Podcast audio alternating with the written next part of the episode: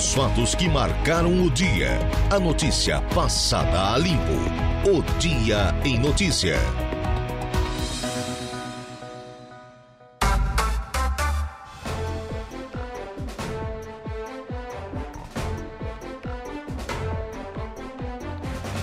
Agora são 16 horas e 9 minutos, 16 e 9. Boa tarde para você, nosso ouvinte da Rádio Araranguá, 95.5 FM, para todo o sul do estado de Santa Catarina, norte e nordeste do Rio Grande do Sul.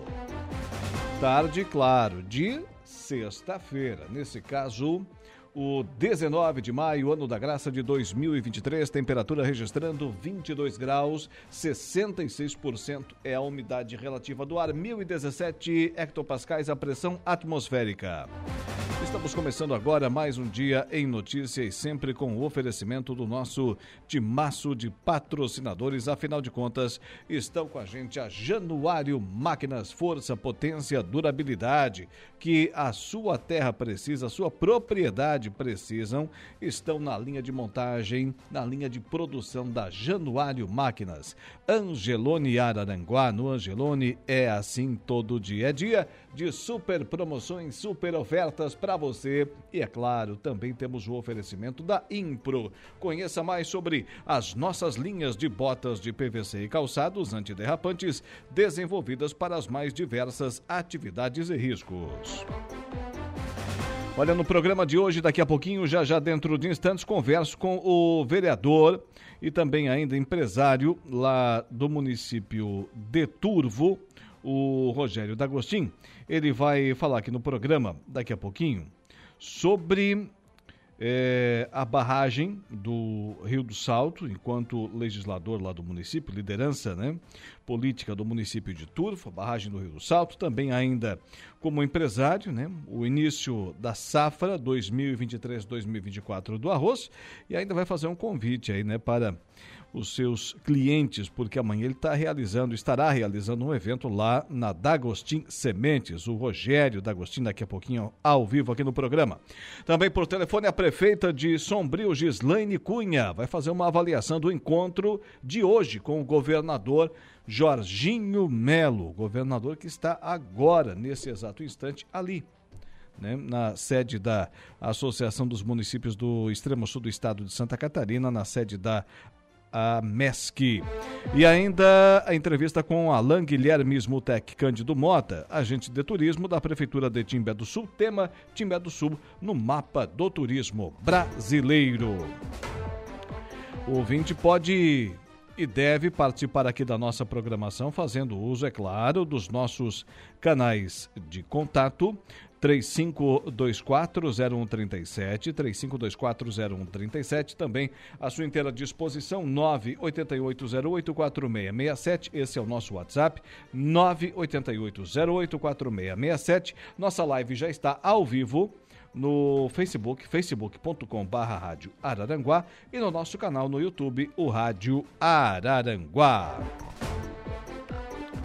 16 e 13, agora sim, já de imediato vamos ao município de Turvo, está na ponta da linha, mais precisamente lá na Ponte Alta.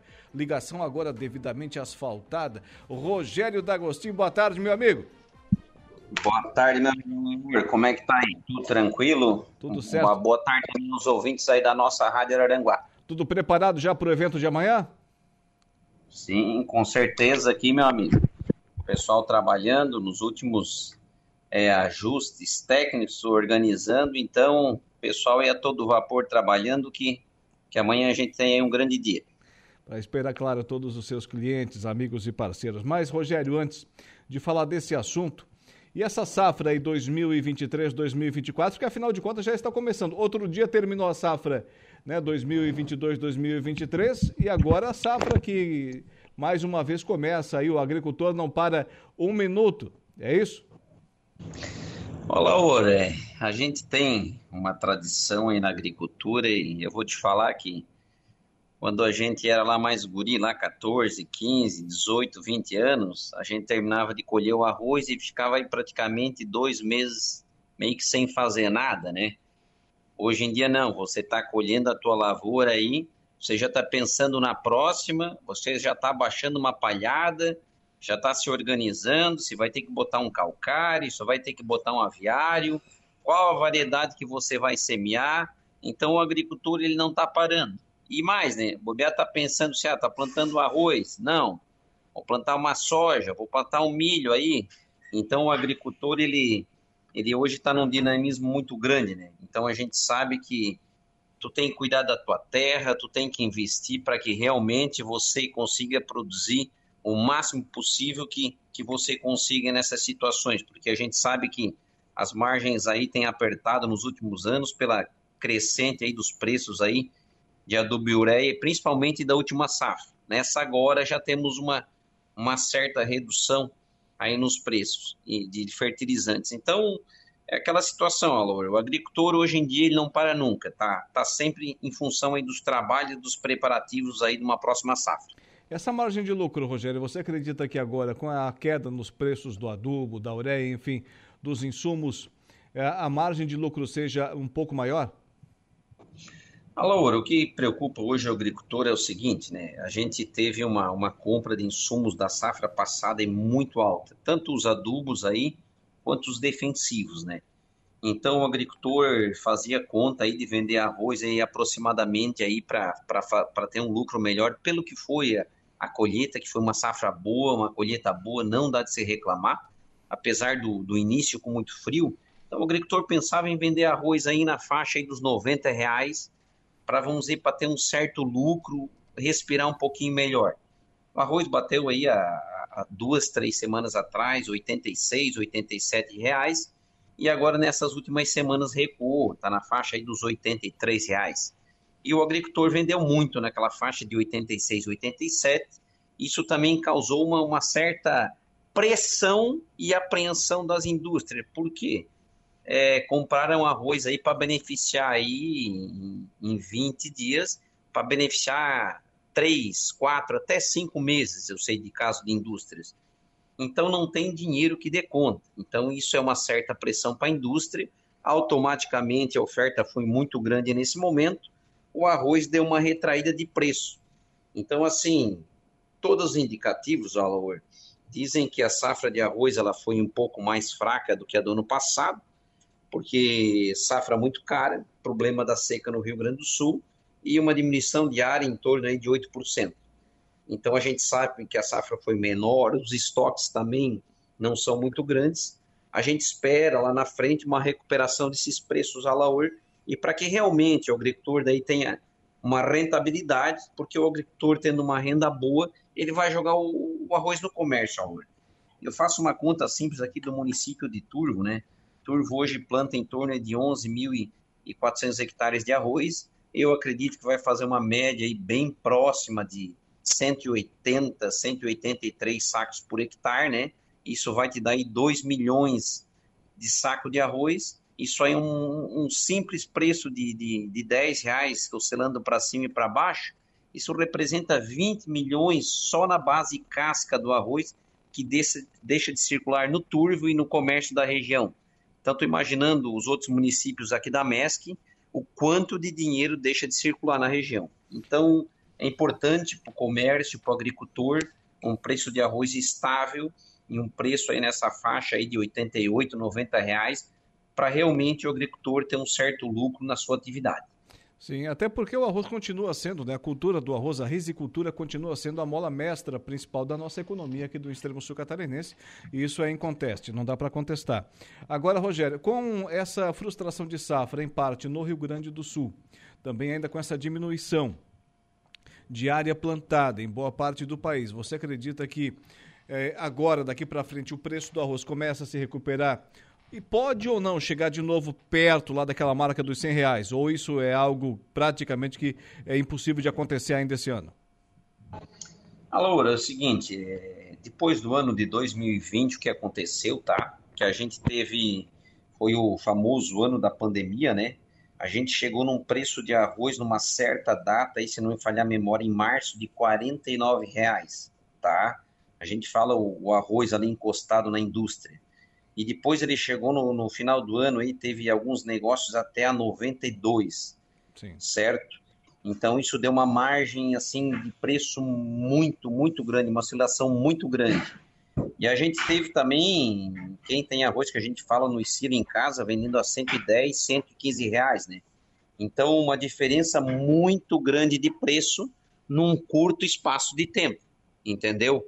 Então o seguinte, cara, é, depois daquele ano, tu fazer uma previsão sobre preço eu disse que eu não falaria mais, porque naquele ano eu quase que perdi os amigos, compadre, Sim. porque quando parecia que o arroz subiu, ah, estava em 49,50 foi para 60, parecia bom vender um pouco.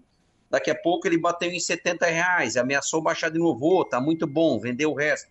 Então assim, Alaor, é difícil fazer previsão, mas eu acredito assim num preço de arroz aí é, para frente, um preço de arroz firme é, agosto, setembro, outubro. Lógico, a gente depende dessa questão também preço dólar.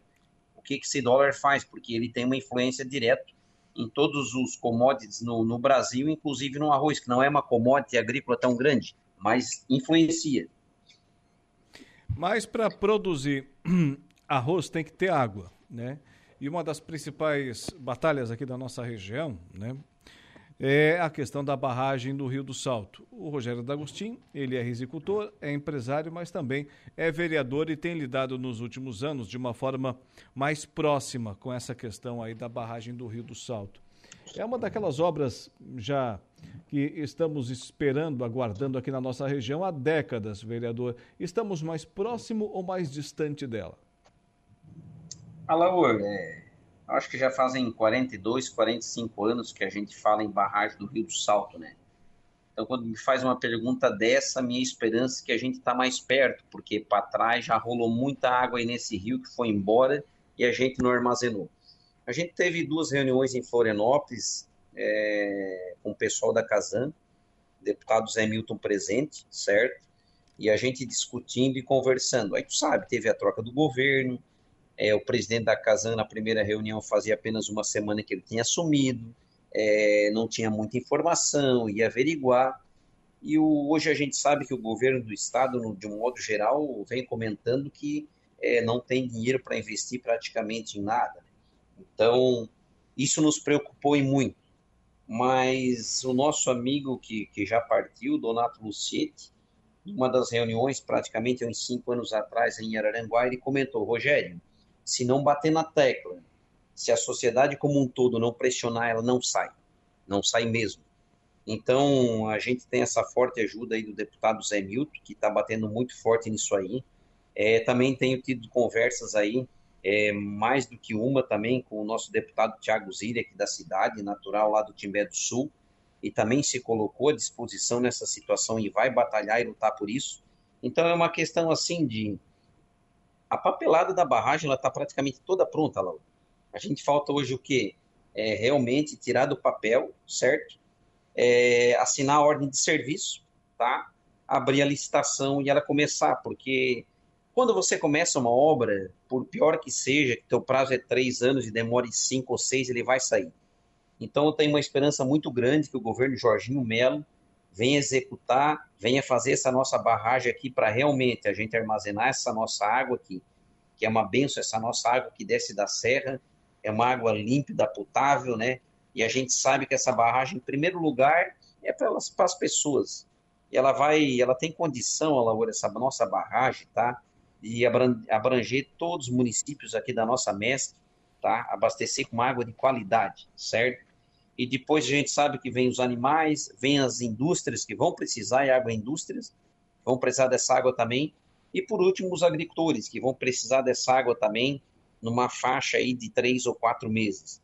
Então é importante e a sociedade como um todo ela tem que estar unida para a gente lutar e realmente que essa barragem ela saia do papel.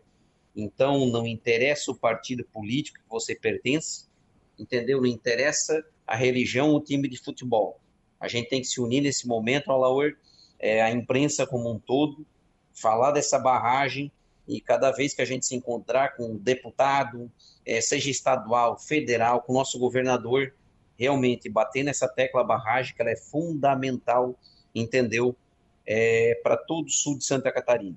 Que a gente sabe, Alaor, eu gosto de falar em meteorologia, em previsão do tempo, a gente está entrando no ano, no ano de El Ninho, e o ninho é um ano mais chuvoso é, do que o normal, a temperatura do Oceano Pacífico ele aumenta, entendeu? Inclusive o Atlântico também ele, ele acaba sendo influenciado e aumenta um pouco.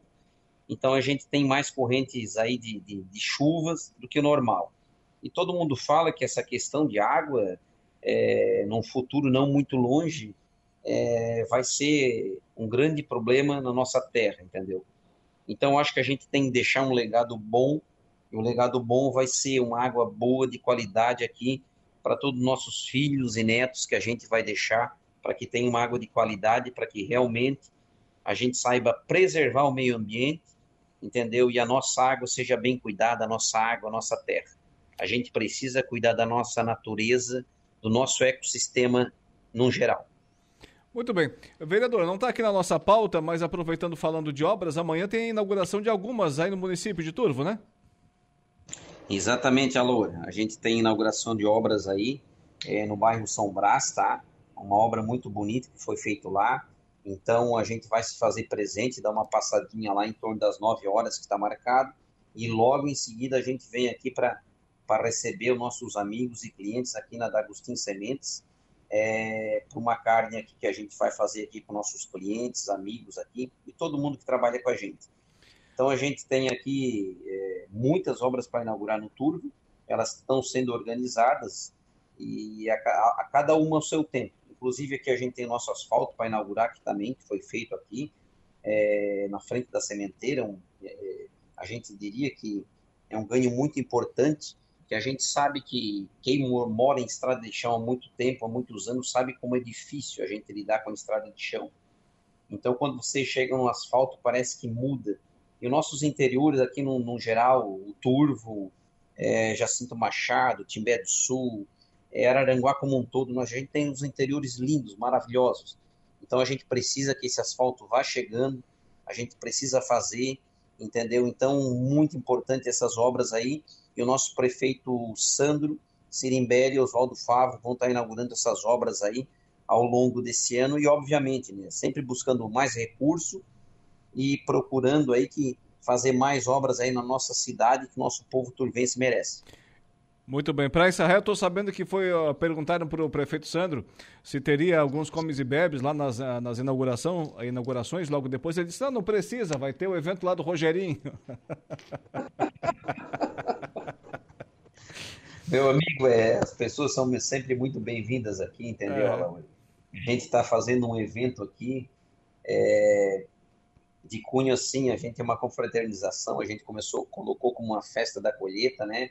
A gente está convidando aqui os amigos, todos os cooperados da D'Agostin Sementes que fazem semente para a gente, é, todos os nossos clientes em geral, entendeu? A gente teve um dia de campo, todas as empresas que tá, estavam no, no nosso dia de campo, entendeu? A gente convidou todas as empresas a se fazerem presentes. Então, realmente, eu acho que a gente tem muito a agradecer, Laura. Então, a gente aí é, vai colocar uma costela aí no fogo. A gente é, matou um boizinho que estava gordo no potreiro, como se diz, né? Tava lá incomodando. E vai botar, e vai botar ele aí no espeto aí para experimentar, ver se a carne estava boa, ver se estava aprovada. Então, a gente faz isso com, com, com muito orgulho, né? A gente vai trazer o, o nosso padre aí, a princípio está combinado em torno de 11 horas, 11 e meia, vem aqui fazer uma oração, entendeu? Dar uma bênção para todos que vão estar aqui, e obviamente, né, com a bênção da Nossa Senhora da Oração, né, é, Nossa Senhora del Campi, né, que sempre abençoa essas nossas terras, essas nossas várzeas, as nossas pessoas, para que tenhamos sempre colheitas fartas, Alô. E eu sempre digo, a gente tem muito mais a agradecer, entendeu, do que pedir. Então, é uma forma da gente agradecer a boa colheita e sempre assim honrar o que o nosso pai Jorge, a nossa mãe Marlene ensinou para gente, que é agradecer sempre mais do que pedir. Então, assim, Laura, é, é uma confraternização assim daquelas assim especiais mesmo, para que as pessoas venham, para a gente possa bater um papo, reunir os amigos. Muito bem. Rogério, agradecemos por demais a sua presença aqui na nossa programação, conversando com os nossos ouvintes da Rádio Araranguá, em todo o sul do estado de Santa Catarina, norte nordeste do Rio Grande do Sul, e claro, incluindo aí o nosso vizinho e amigo município de Turvo. Tenha uma boa tarde, Parabéns pelo trabalho e sucesso no evento de amanhã. Obrigado, meu amigo Alô. Esperamos um amigo aqui para bater um papo aqui, comer uma carne com a gente. É sempre uma honra falar com os ouvintes aí da nossa Rádio Araranguá. Um abração aí, bom final de semana a todos. Tá aí, 16 horas e 30 minutos. Rogério D'Agostinho, agricultor, empresário, vereador lá no município de Turvo. Agora, Eduardo Galdino, vamos trazer aqui informação para o nosso ouvinte com a assinatura, rapidinho aqui, com a assinatura, deixa-me ver, do repórter Clemir Schmidt. 80 portais recebem o selo de qualidade em transparência pública e Tribunal de Contas multa secretários de saúde de 53 municípios. Informação no programa o Tribunal de Contas de Santa Catarina multou os secretários de saúde de 53 municípios de Santa Catarina que não informaram à Corte as ações adotadas para a prevenção da Covid-19 no período de carnaval e de volta às aulas no ano passado. Cada secretário terá de pagar multa de R$ 1.990,59. A lista é grande, mas é importante para que acompanhe as ações dos gestores públicos.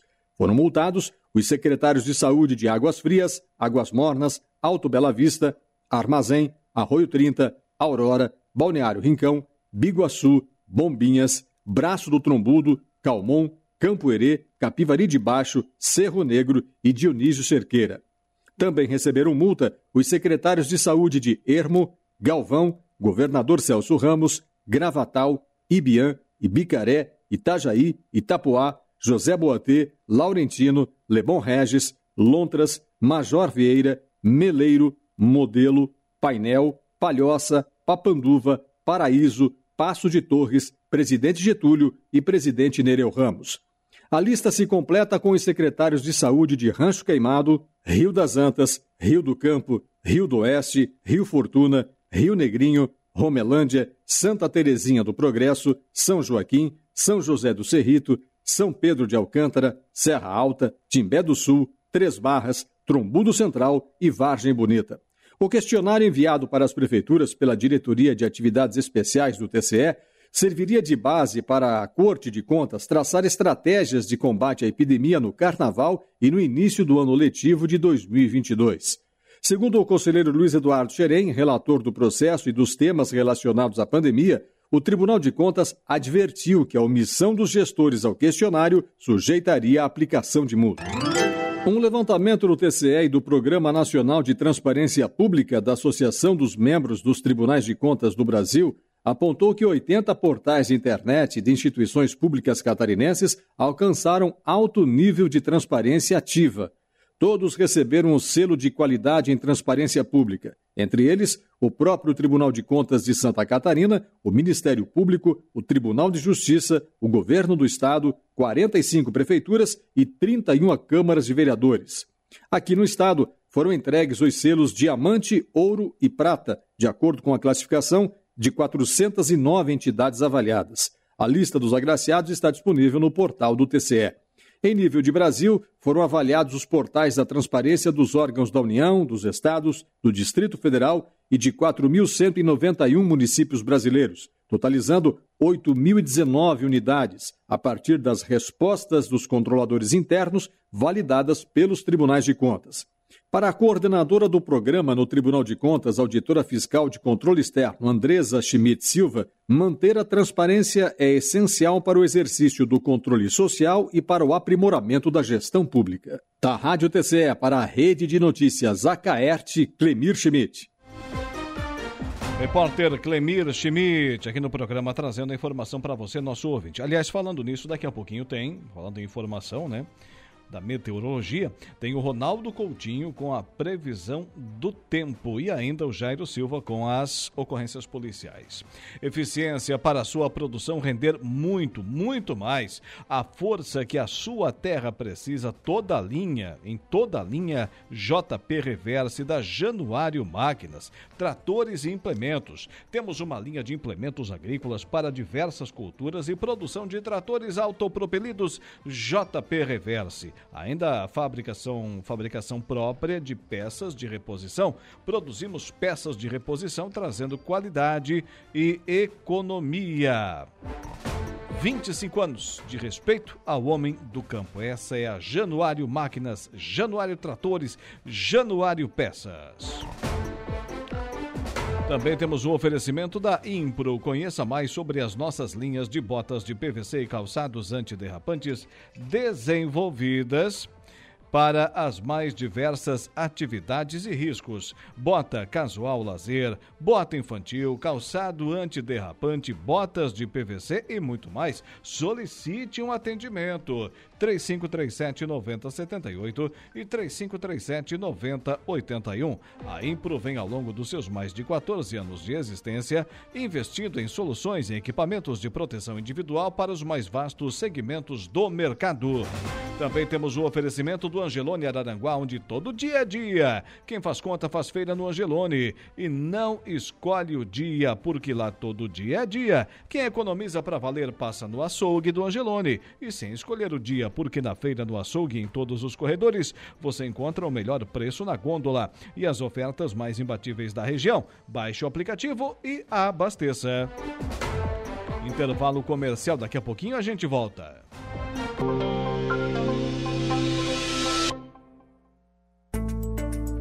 Previsão do tempo. Oferecimento. Faça já sua matrícula. Chame no Whats 999 150 433. Graduação Multi-UNESC. Cada dia uma nova experiência. Laboratório Rafael. Lojas Benoit. Bife Materiais de Construção. E Estruturaço Loja de Drywall. No Distrito Industrial em Araranguá.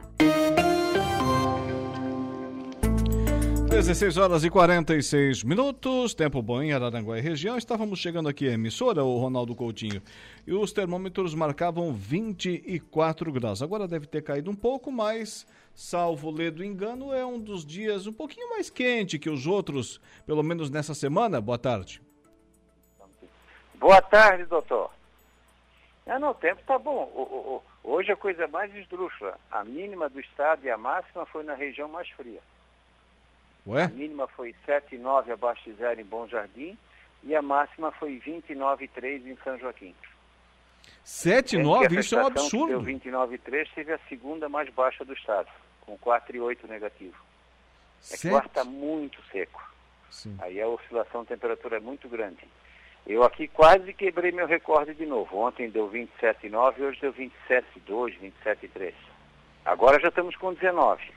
E essa estação que que, que foi a mais alta do estado, já está com 15. Quer dizer, a temperatura literalmente desaba. Amanhã de novo. Amanhã vai ter locais aqui com 4, 7 negativo e à tarde de novo 24, 28 graus. Depois voltou ao normal no domingo. Vocês, tempo bom, pode ficar abaixo de 10, uns 8, 10 graus e à tarde aí uns 24, 25 graus.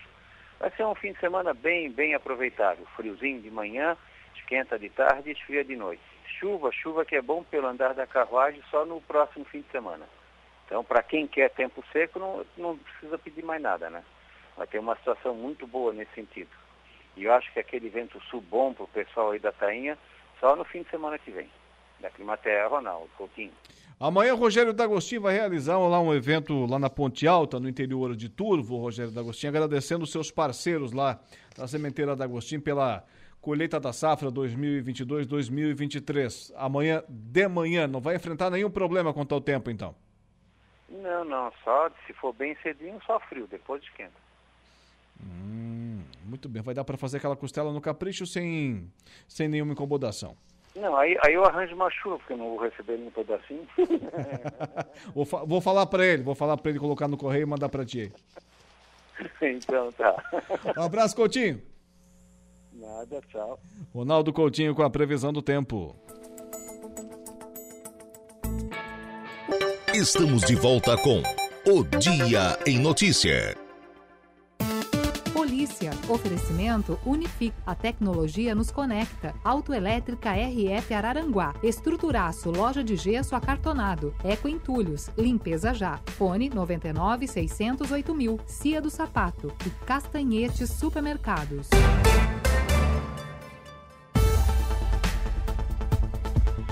Agora são 16 horas e 51 minutos. Operação das polícias civil e militar termina com apreensão de maconha e cocaína em favela da Divinéia, aqui em Araranguá. Ocorrências policiais com Jairo Silva. Boa tarde. Boa tarde, Alaúna. No início da tarde da última quinta-feira, ontem, dia 18, viu, Alaúna? A Polícia Militar participou de uma operação em conjunto com a Polícia Civil através da DIC, a Divisão de Investigação Criminal aqui de Araranguá, prestando apoio ao cumprimento de mandado de busca e apreensão em uma residência localizada na favela do bairro de Vinéia, aqui em Araranguá. A incursão ao imóvel ocorreu por volta de 14 horas. Dessa maneira, foi realizado então o apoio na residência alvo, juntamente com a guarnição do Canil e demais guarnições, onde no mesmo imóvel foram efetuadas buscas pelo cão e também pelos policiais, onde nada de ilícito foi encontrado. Entretanto, de acordo com a Polícia Militar, em um pátio na Rua dos Fundos das Residências, foi encontrado pelo cão de faro do Caril K9, a cadela Luna, uma lata contendo 2,75 gramas de cocaína, já fracionada em 15 porções, todas embaladas, além de 11,50 gramas de maconha, também fracionada em 5 porções e embaladas para o comércio de entorpecentes. Diante dos fatos, foi confeccionado um boletim de ocorrência e entregue as substâncias na central de polícia. Estamos apresentando o Dia em Notícia.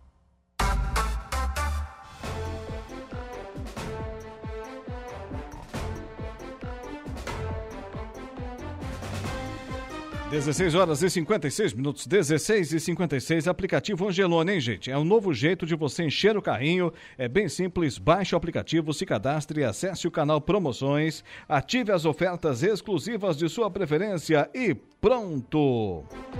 Toda semana, novas ofertas. Aplicativo Angelone, baixe, ative e economize.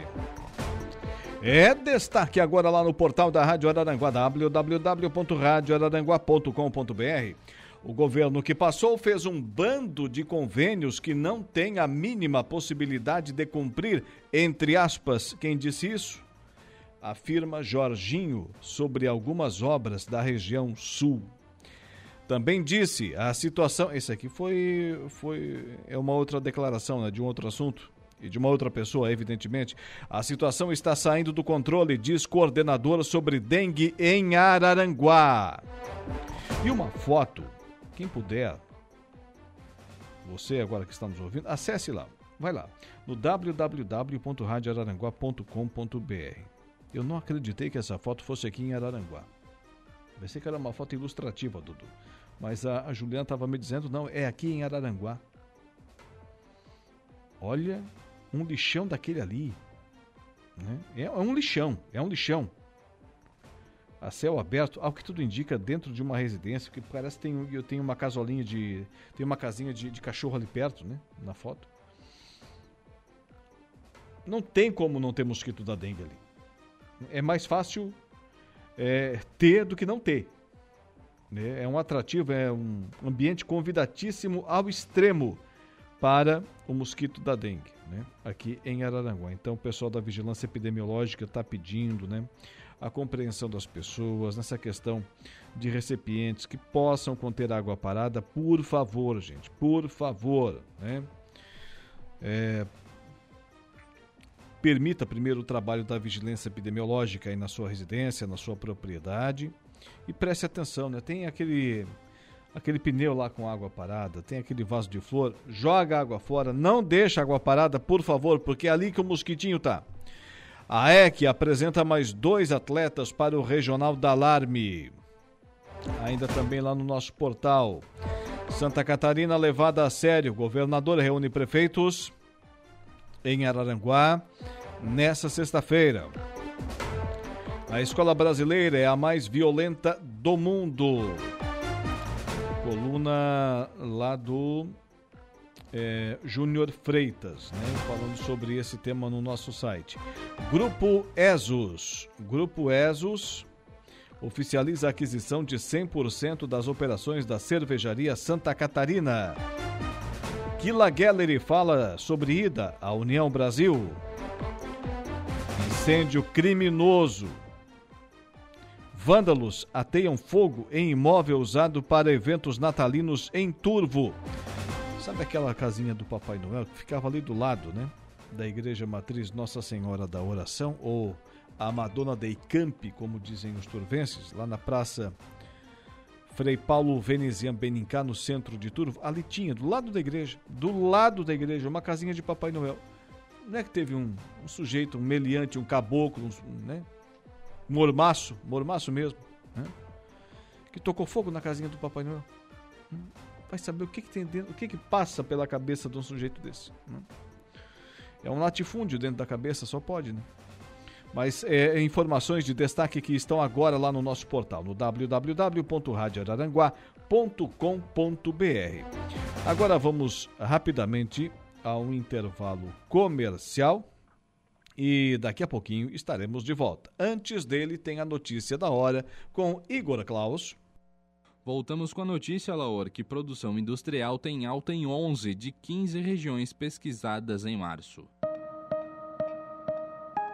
Notícia da hora. Oferecimento: Giasse Supermercados, Laboratório Bioanálises, Civelto Centro de Inspeções Veicular, Clínica de Olhos São José, Lojas Colombo, Rodrigues Ótica e Joalheria. E Mercosul Toyota. A produção industrial cresceu em 11 dos 15 locais pesquisados pelo Instituto Brasileiro de Geografia e Estatística, o IBGE de fevereiro para março, segundo a pesquisa industrial mensal Produção Física Regional, divulgado nesta sexta-feira. As maiores altas foram registradas no estado de Mato Grosso, Amazonas e Pernambuco. Mas foi o Rio Grande do Sul com o peso maior da indústria que os outros três estados tiveram maiores altas, que mais contribuiu para a expansão nacional de 1,1%.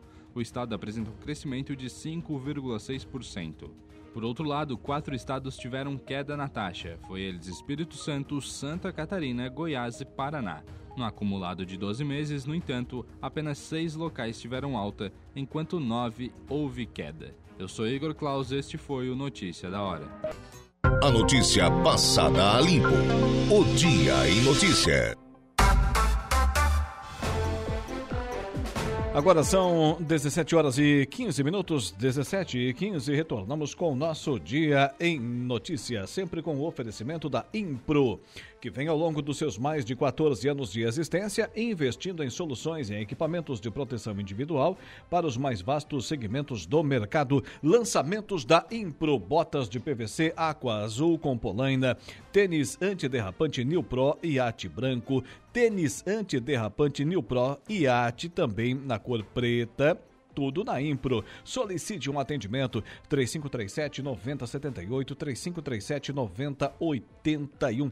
Depois de inaugurar a nova indústria lá triplicando a produção na comunidade de Poço Verde, lá no, no seio da família Fermo, né? Márcio Fermo, a Estela, o Beto Pullman, toda a equipe a produção, olha, tá sensacional, vendendo e muito novos e novos mercados a cada dia para Impro. Conheça mais sobre as nossas linhas de botas de PVC e calçados antiderrapantes desenvolvidas para as mais diversas atividades e riscos. 25 anos de respeito ao homem do campo. Tô falando para você da JP Januário, que utiliza matéria-prima de altíssima qualidade, modernos processos de fabricação e o mais importante, uma história de respeito e compromisso com o cliente no mercado de reposições de peças agrícolas nacionais. Com essa visão, a empresa e seus colaboradores caminham no rumo de um único objetivo: a satisfação total total de seus clientes. E hoje se completam aí cinco anos. Cinco anos do primeiro trator, né, do lançamento do primeiro trator da Januário Máquinas, o JP75 lá na Festalha, né, na décima Festalha, nós estávamos lá testemunhando, sendo privilegiados né, por testemunhar o lançamento dessa grande máquina que é sucesso no estado, país e mundo afora. As máquinas da Januário, tratores e implementos.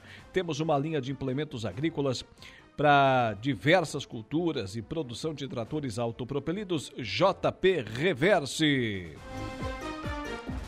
17 horas e 17 minutos. É, vou trazer matéria agora aqui no programa. E para falar sobre essa questão lá do município de Timbé do Sul, que voltou ao mapa do turismo brasileiro. Entrevista que temos com o Alain Guilherme Smutec Cândido Mota. Ele que é agente de turismo da Prefeitura de Timbé do Sul. Informação exclusiva para você, nosso ouvinte, agora aqui no programa. Dotado de belezas ímpares no cenário do sul do estado de Santa Catarina, o município de Timbé do Sul a capital catarinense das montanhas e águas cristalinas está comemorando a sua entrada no mapa do turismo brasileiro. A Secretaria Municipal de Turismo se mobilizou para entrar novamente no mapa, que trará muitos benefícios, diversos benefícios ao município. E para falar sobre esse assunto, eu converso agora com o Alain Guilherme Smutek Cândido Mota, ele que é agente de turismo da Prefeitura. Alain, boa tarde. Boa tarde, senhor. Fala para a gente como o município de Timbé do Sul é, trouxe para a sua cidade essa conquista. Então, o nosso município, uma vez, ele já fazia parte do mapa do turismo brasileiro, só que ele acabou não atendendo alguns requisitos e acabou saindo fora por falta de atualização né, na época da pandemia.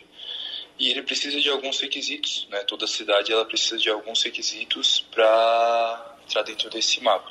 Um deles é ter um órgão responsável, seja ela secretaria, fundação, coordenadoria, gerência, o departamento ou diretoria. No nosso caso seria a secretaria né, de turismo.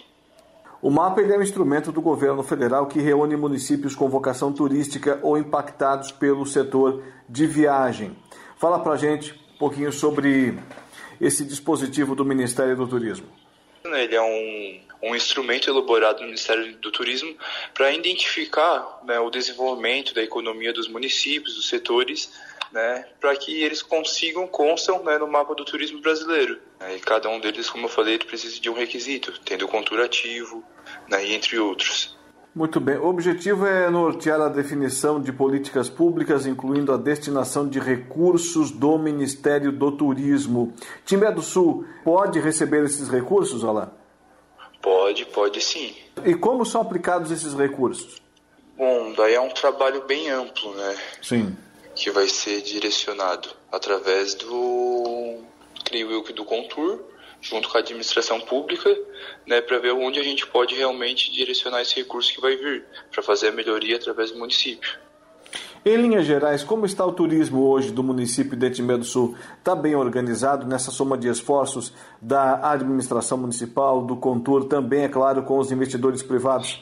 Então, a gente está buscando cada vez mais né, trazer cursos de capacitação. Até hoje está sendo finalizado o curso de capacitação uh, oferecido pelo Geoparque né, para que cada vez mais o pessoal do trade possa aprimorar seu conhecimento, né, onde começa a ter um desenvolvimento melhor. Para quem está nos ouvindo agora e ainda não conhece o município de Timbé do Sul, faça o papel agora de um garoto propaganda. Conte para a gente quais são as principais atrações aí. Então, agora a gente tem a Cachoeira da Cortina, temos o nosso Poço do Violão, que estão em vários outdoors pela nossa região, temos as paleotocas, né, que foram escavadas há mais de 10 anos atrás pelos bichos, preguiças e tatus gigantes. Temos o nosso famoso Poço do Caixão. Temos também o voo livre, né, que são voos de asa delta, voo duplo, e entre os outros atrativos. Timbé é conhecida, né, denominada como a capital catarinense das montanhas e águas cristalinas, né, fazendo parte hoje do consórcio do Geoparque, que isso é um, temos um grande reconhecimento. Em termos de hotéis, pousadas, como o município está dotado? Olha, está alavancando cada vez mais, está crescendo cada vez mais. Tá? Hoje em torno a gente tem 45 pousadas e temos 23 proprietários, mas em torno de pousadas mesmo, lugar de hospedagem 45. Para quem quiser almoçar, jantar, comer uma pizza, enfim, é, padarias, também lanchonetes, como o município hoje está é, posicionado nessa questão? Então, os restaurantes estão funcionando, né? Os restaurantes rurais é por agendamento, né? Mas Poço do Caixão também atende final de semana tranquilinho, durante a semana também. Né? Padarias também estão todas abertas nos finais de semana, preparando os turistas para chegar. E o prefeito Roberto Biava tem dado total apoio? Tá, tá dando total apoio mesmo. Esse, esse ano mesmo ele tá investindo muito no turismo. Muito bem. Como os demais. Sim. Alan, agora é só convidar o pessoal para conhecer Timbé do Sul. Exatamente, só chegar.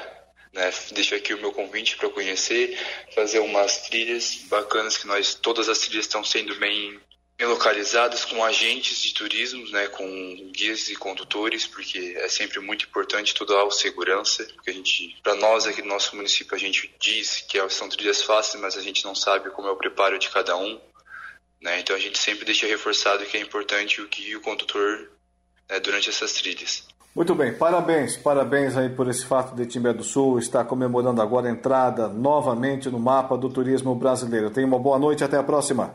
Igualmente. Muito bem, Timbé do Sul, voltando ao mapa do turismo brasileiro, 17 e 23, agora para a Copersuca, desde 1964, o Agro em Notícia. O Agro em Notícia. Oferecimento. Copersuca. Há 57 anos cooperando com muito sucesso.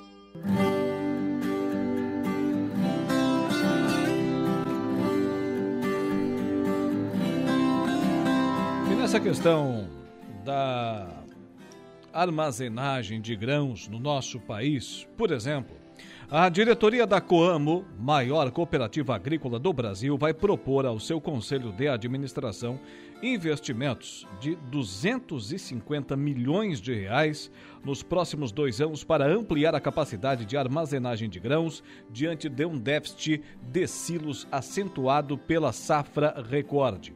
O valor do investimento é uma proposta para análise e estudo, disse a assessoria de imprensa da Coamo nesta sexta-feira ao comentar reportagem do jornal Valor Econômico publicada na véspera. O investimento elevaria a capacidade estática da Coamo em 400 mil toneladas e ajudaria a cooperativa a enfrentar um déficit de armazenagem resultante de uma grande colheita e lentas vendas de produtores na temporada 2022-2023. O Brasil colheu na atual temporada mais grãos na safra de verão do que toda a sua capacidade de armazenar, algo que não acontecia há 20 anos, conforme reportagem da Reuters, que alertou para o tema em janeiro. O Agro em Notícia tem o oferecimento da Copersuca desde 1964 e o seu sistema democrático de gestão. Nossas decisões sempre levam em conta a opinião e o desejo dos nossos associados. Realizamos assembleias gerais ordinárias em que todos os associados participam. Elegemos democraticamente os conselheiros de administração, conselheiros fiscais e membros dos comitês educativos. Nessas assembleias anuais, informamos todas as ações do ano e convidamos a todos para uma deliberação cooperativa sobre os resultados e planos futuros. Essa é a Copersuca. Você está ouvindo Rádio Araranguá. Governador Jorginho Melo em Araranguá. Também demais lideranças do governo do estado, lideranças do seu partido, dentre elas o senador da República, eleito ano passado, Jorge Seife. É com ele que o Lucas Casagrande conversou instantes atrás. Reportagem exclusiva, informação exclusiva em primeira mão para você, nosso ouvinte, agora aqui no programa com o Lucas Casagrande. Senador Jorge Seife falando para a Rádio Araranguá, vindo aqui à cidade de Araranguá após a eleição, numa primeira manifestação, senador. Obviamente a questão eleitoral ainda, né? O agradecimento ao apoio que o senhor recebeu aqui na região. Bom dia. Bom dia a todos da Rádio Araranguá. Realmente agradecer aqui o sul do nosso estado. Tive 40% dos votos aqui em toda a região. E gratidão pela confiança. Eu era uma pessoa nova na política, era um desconhecido frente aos outros candidatos. Então, quando a região me dá cada 10 pessoas que vão na urna, quatro votam numa pessoa completamente desconhecida na política catarinense, então tenho que agradecer e dizer que lá no Senado é, o nosso gabinete realmente é uma embaixada dos catarinenses. Prefeitos, vereadores, autoridades que precisam da nossa ajuda devem lembrar que lá em Brasília tem uma embaixada dos catarinenses que é o gabinete do senador Jorge Seife. E falo isso com de coração muito aberto. Alguns prefeitos que encontramos aqui nessa reunião com o governador Jorginho Melo já foram lá, alguns vereadores também, e vamos ajudar todos, vamos, né, nesses oito longos anos que temos, todos os anos temos emendas para ajudar os municípios e com certeza o sul do nosso estado, o extremo sul do nosso estado, é, carece de muita ajuda e podem ter certeza que nós ajudaremos lá de Brasília. Aqui na, na região a gente tem uma das obras federais mais pedidas dos últimos anos, que é a questão da BR-285. Como é que acompanha isso em Brasília, senador? Olha, nós tivemos lá com o ministro Renan Filho, tive pessoalmente, depois tive, tivemos com o Fórum Parlamentar Catarinense e as perspectivas para esse ano são investimentos na casa de 800 milhões. Lembrando que nos últimos anos a média de investimento era 400 milhões. Isso por quê? Que o Bolsonaro era malvado e o Lula é bonzinho? Não. Porque eles aprovaram uma PEC em janeiro, que foi a PEC do estouro, 200 bilhões de reais que eles têm para gastar mais do que o presidente Bolsonaro tinha. E que bom que dobraram então é, o orçamento para as nossas estradas federais.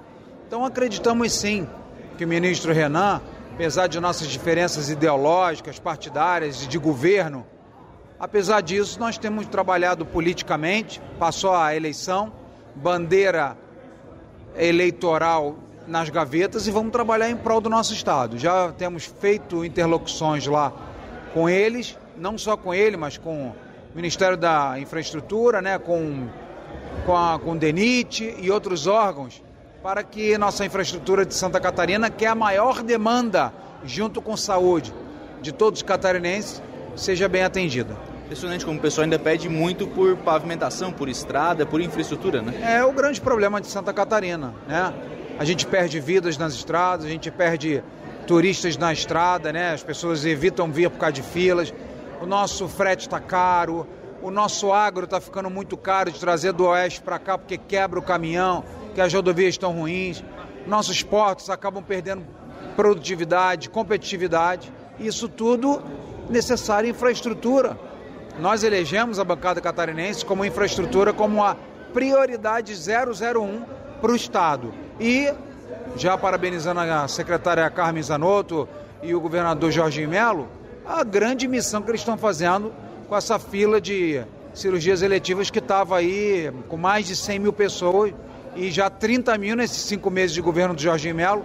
30 mil já foram, graças a Deus, curadas, operadas e tenho certeza que até o final do ano aí, se nós não zerarmos, ficarão muito poucas pessoas para é, acabar com essa agonia.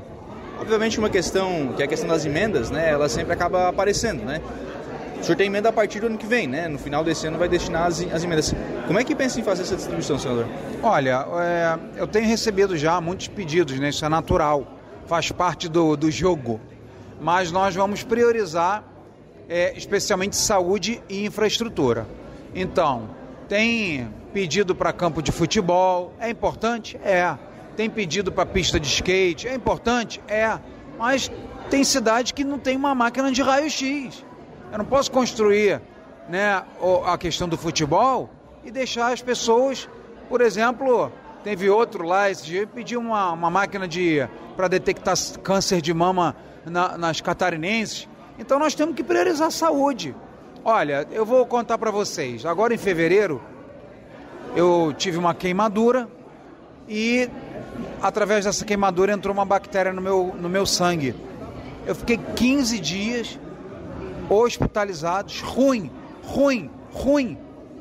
Então não adianta ser senador, não adianta ter vontade política, não adianta ser professor, ser empresário, ser jornalista, advogado, se não tiver saúde. Durante 15 dias eu fiquei dentro de um leito de hospital muito ruim de saúde. Então, quando a pessoa não tem saúde, quando a, a saúde do, do Estado vai mal, a população vai mal, os negócios vão mal, a educação vai mal. Então, a, educação, a, a saúde é uma questão básica. Então, nós vamos priorizar, especialmente as questões ligadas à saúde dos catarinenses, que nós sabemos, durante muitos anos ficou na UTI.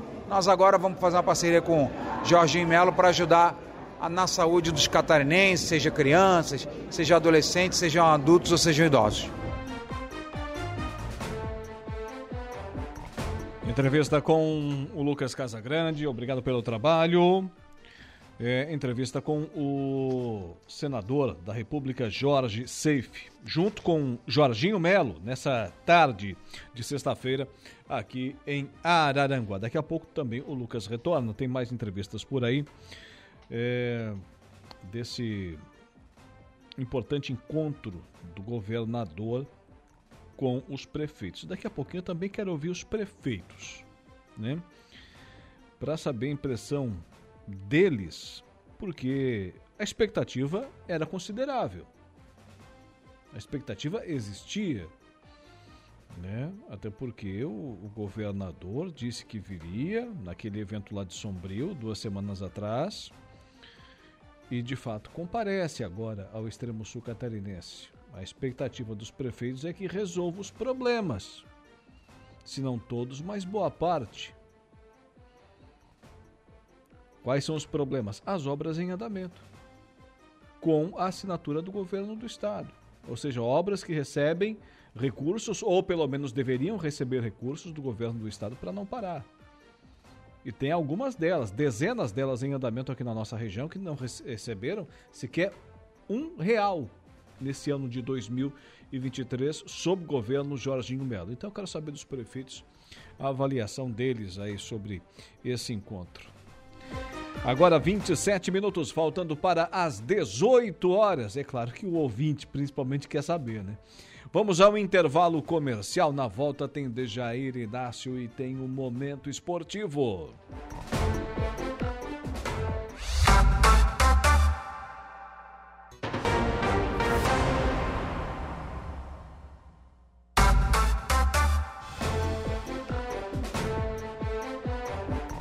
14 minutos faltando para as 6 horas da tarde dessa sexta-feira, caindo a noite agora aqui sobre a cidade das avenidas. E você aí do outro lado acompanhando a programação da Rádio Araranguá. Que maravilha, hein? O nosso Dia em Notícias, sempre com o oferecimento de Angelone Araranguá. No Angelone é assim, todo dia é dia de super promoções, super ofertas para você. Januário Máquinas, força, potência, durabilidade, economia para a sua propriedade, para a sua terra, tá lá na linha de produção da Januário Máquinas e Impro. Conheça mais sobre as nossas linhas de botas de PVC e calçados antiderrapantes, desenvolvidas para as mais diversas atividades e riscos. Esfriou, Dudu? Nem tanto, nem tanto. Já vestiu uma jaqueta, colocou o capuz, daqui a pouco já coloca lá o cachecol, a luva, né? O gorro, tá pronto para encarar o frio. Se vier todo esse frio aí que tá esperando, meu amigo, olha, estamos perdido hoje, hein? Agora aciona a vinheta aí para chamar o Dejair Inácio e o Momento Esportivo. Momento esportivo. Oferecimento de Pascoal Araranguá. F3M, o Lojão Materiais de Construção. Gui Autocar Mecânica Automotiva. E Roberto Despachante.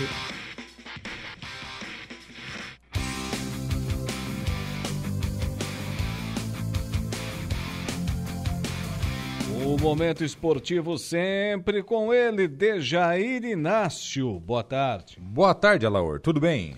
Tudo certo tudo certo, chegando por aí com as últimas do esporte, a gente vai iniciar falando, o Dejair, das finais do futebol 7 hoje. Hoje tem finais aí do futebol 7. Temos final aqui em Araranguá e também lá no município de Maracajá. Começamos então aqui com a final do Boleiros Beer, que é um campo hum. sintético aqui em Araranguá. Teremos hoje, então, portanto, daqui a pouco, às 20 horas, a grande decisão entre Galácticos e Sandrinos Bar Juventus. Essa decisão já para ter acontecido há duas semanas atrás, naquela sexta-feira que deu a chuvarada. Na última Sim. semana não aconteceu, enfim. Então, acontecerá essa noite a grande decisão, então, portanto, do Campeonato de Futebol 7 Society, lá no Boleiros Bir, na grama sintética. Hoje, 20 horas, Galácticos e Sandrinos Bar Juventus. Lá na Arena Casarão, no Maracajá, mais precisamente ali no Incruso do Barro Vermelho, teremos mais uma decisão.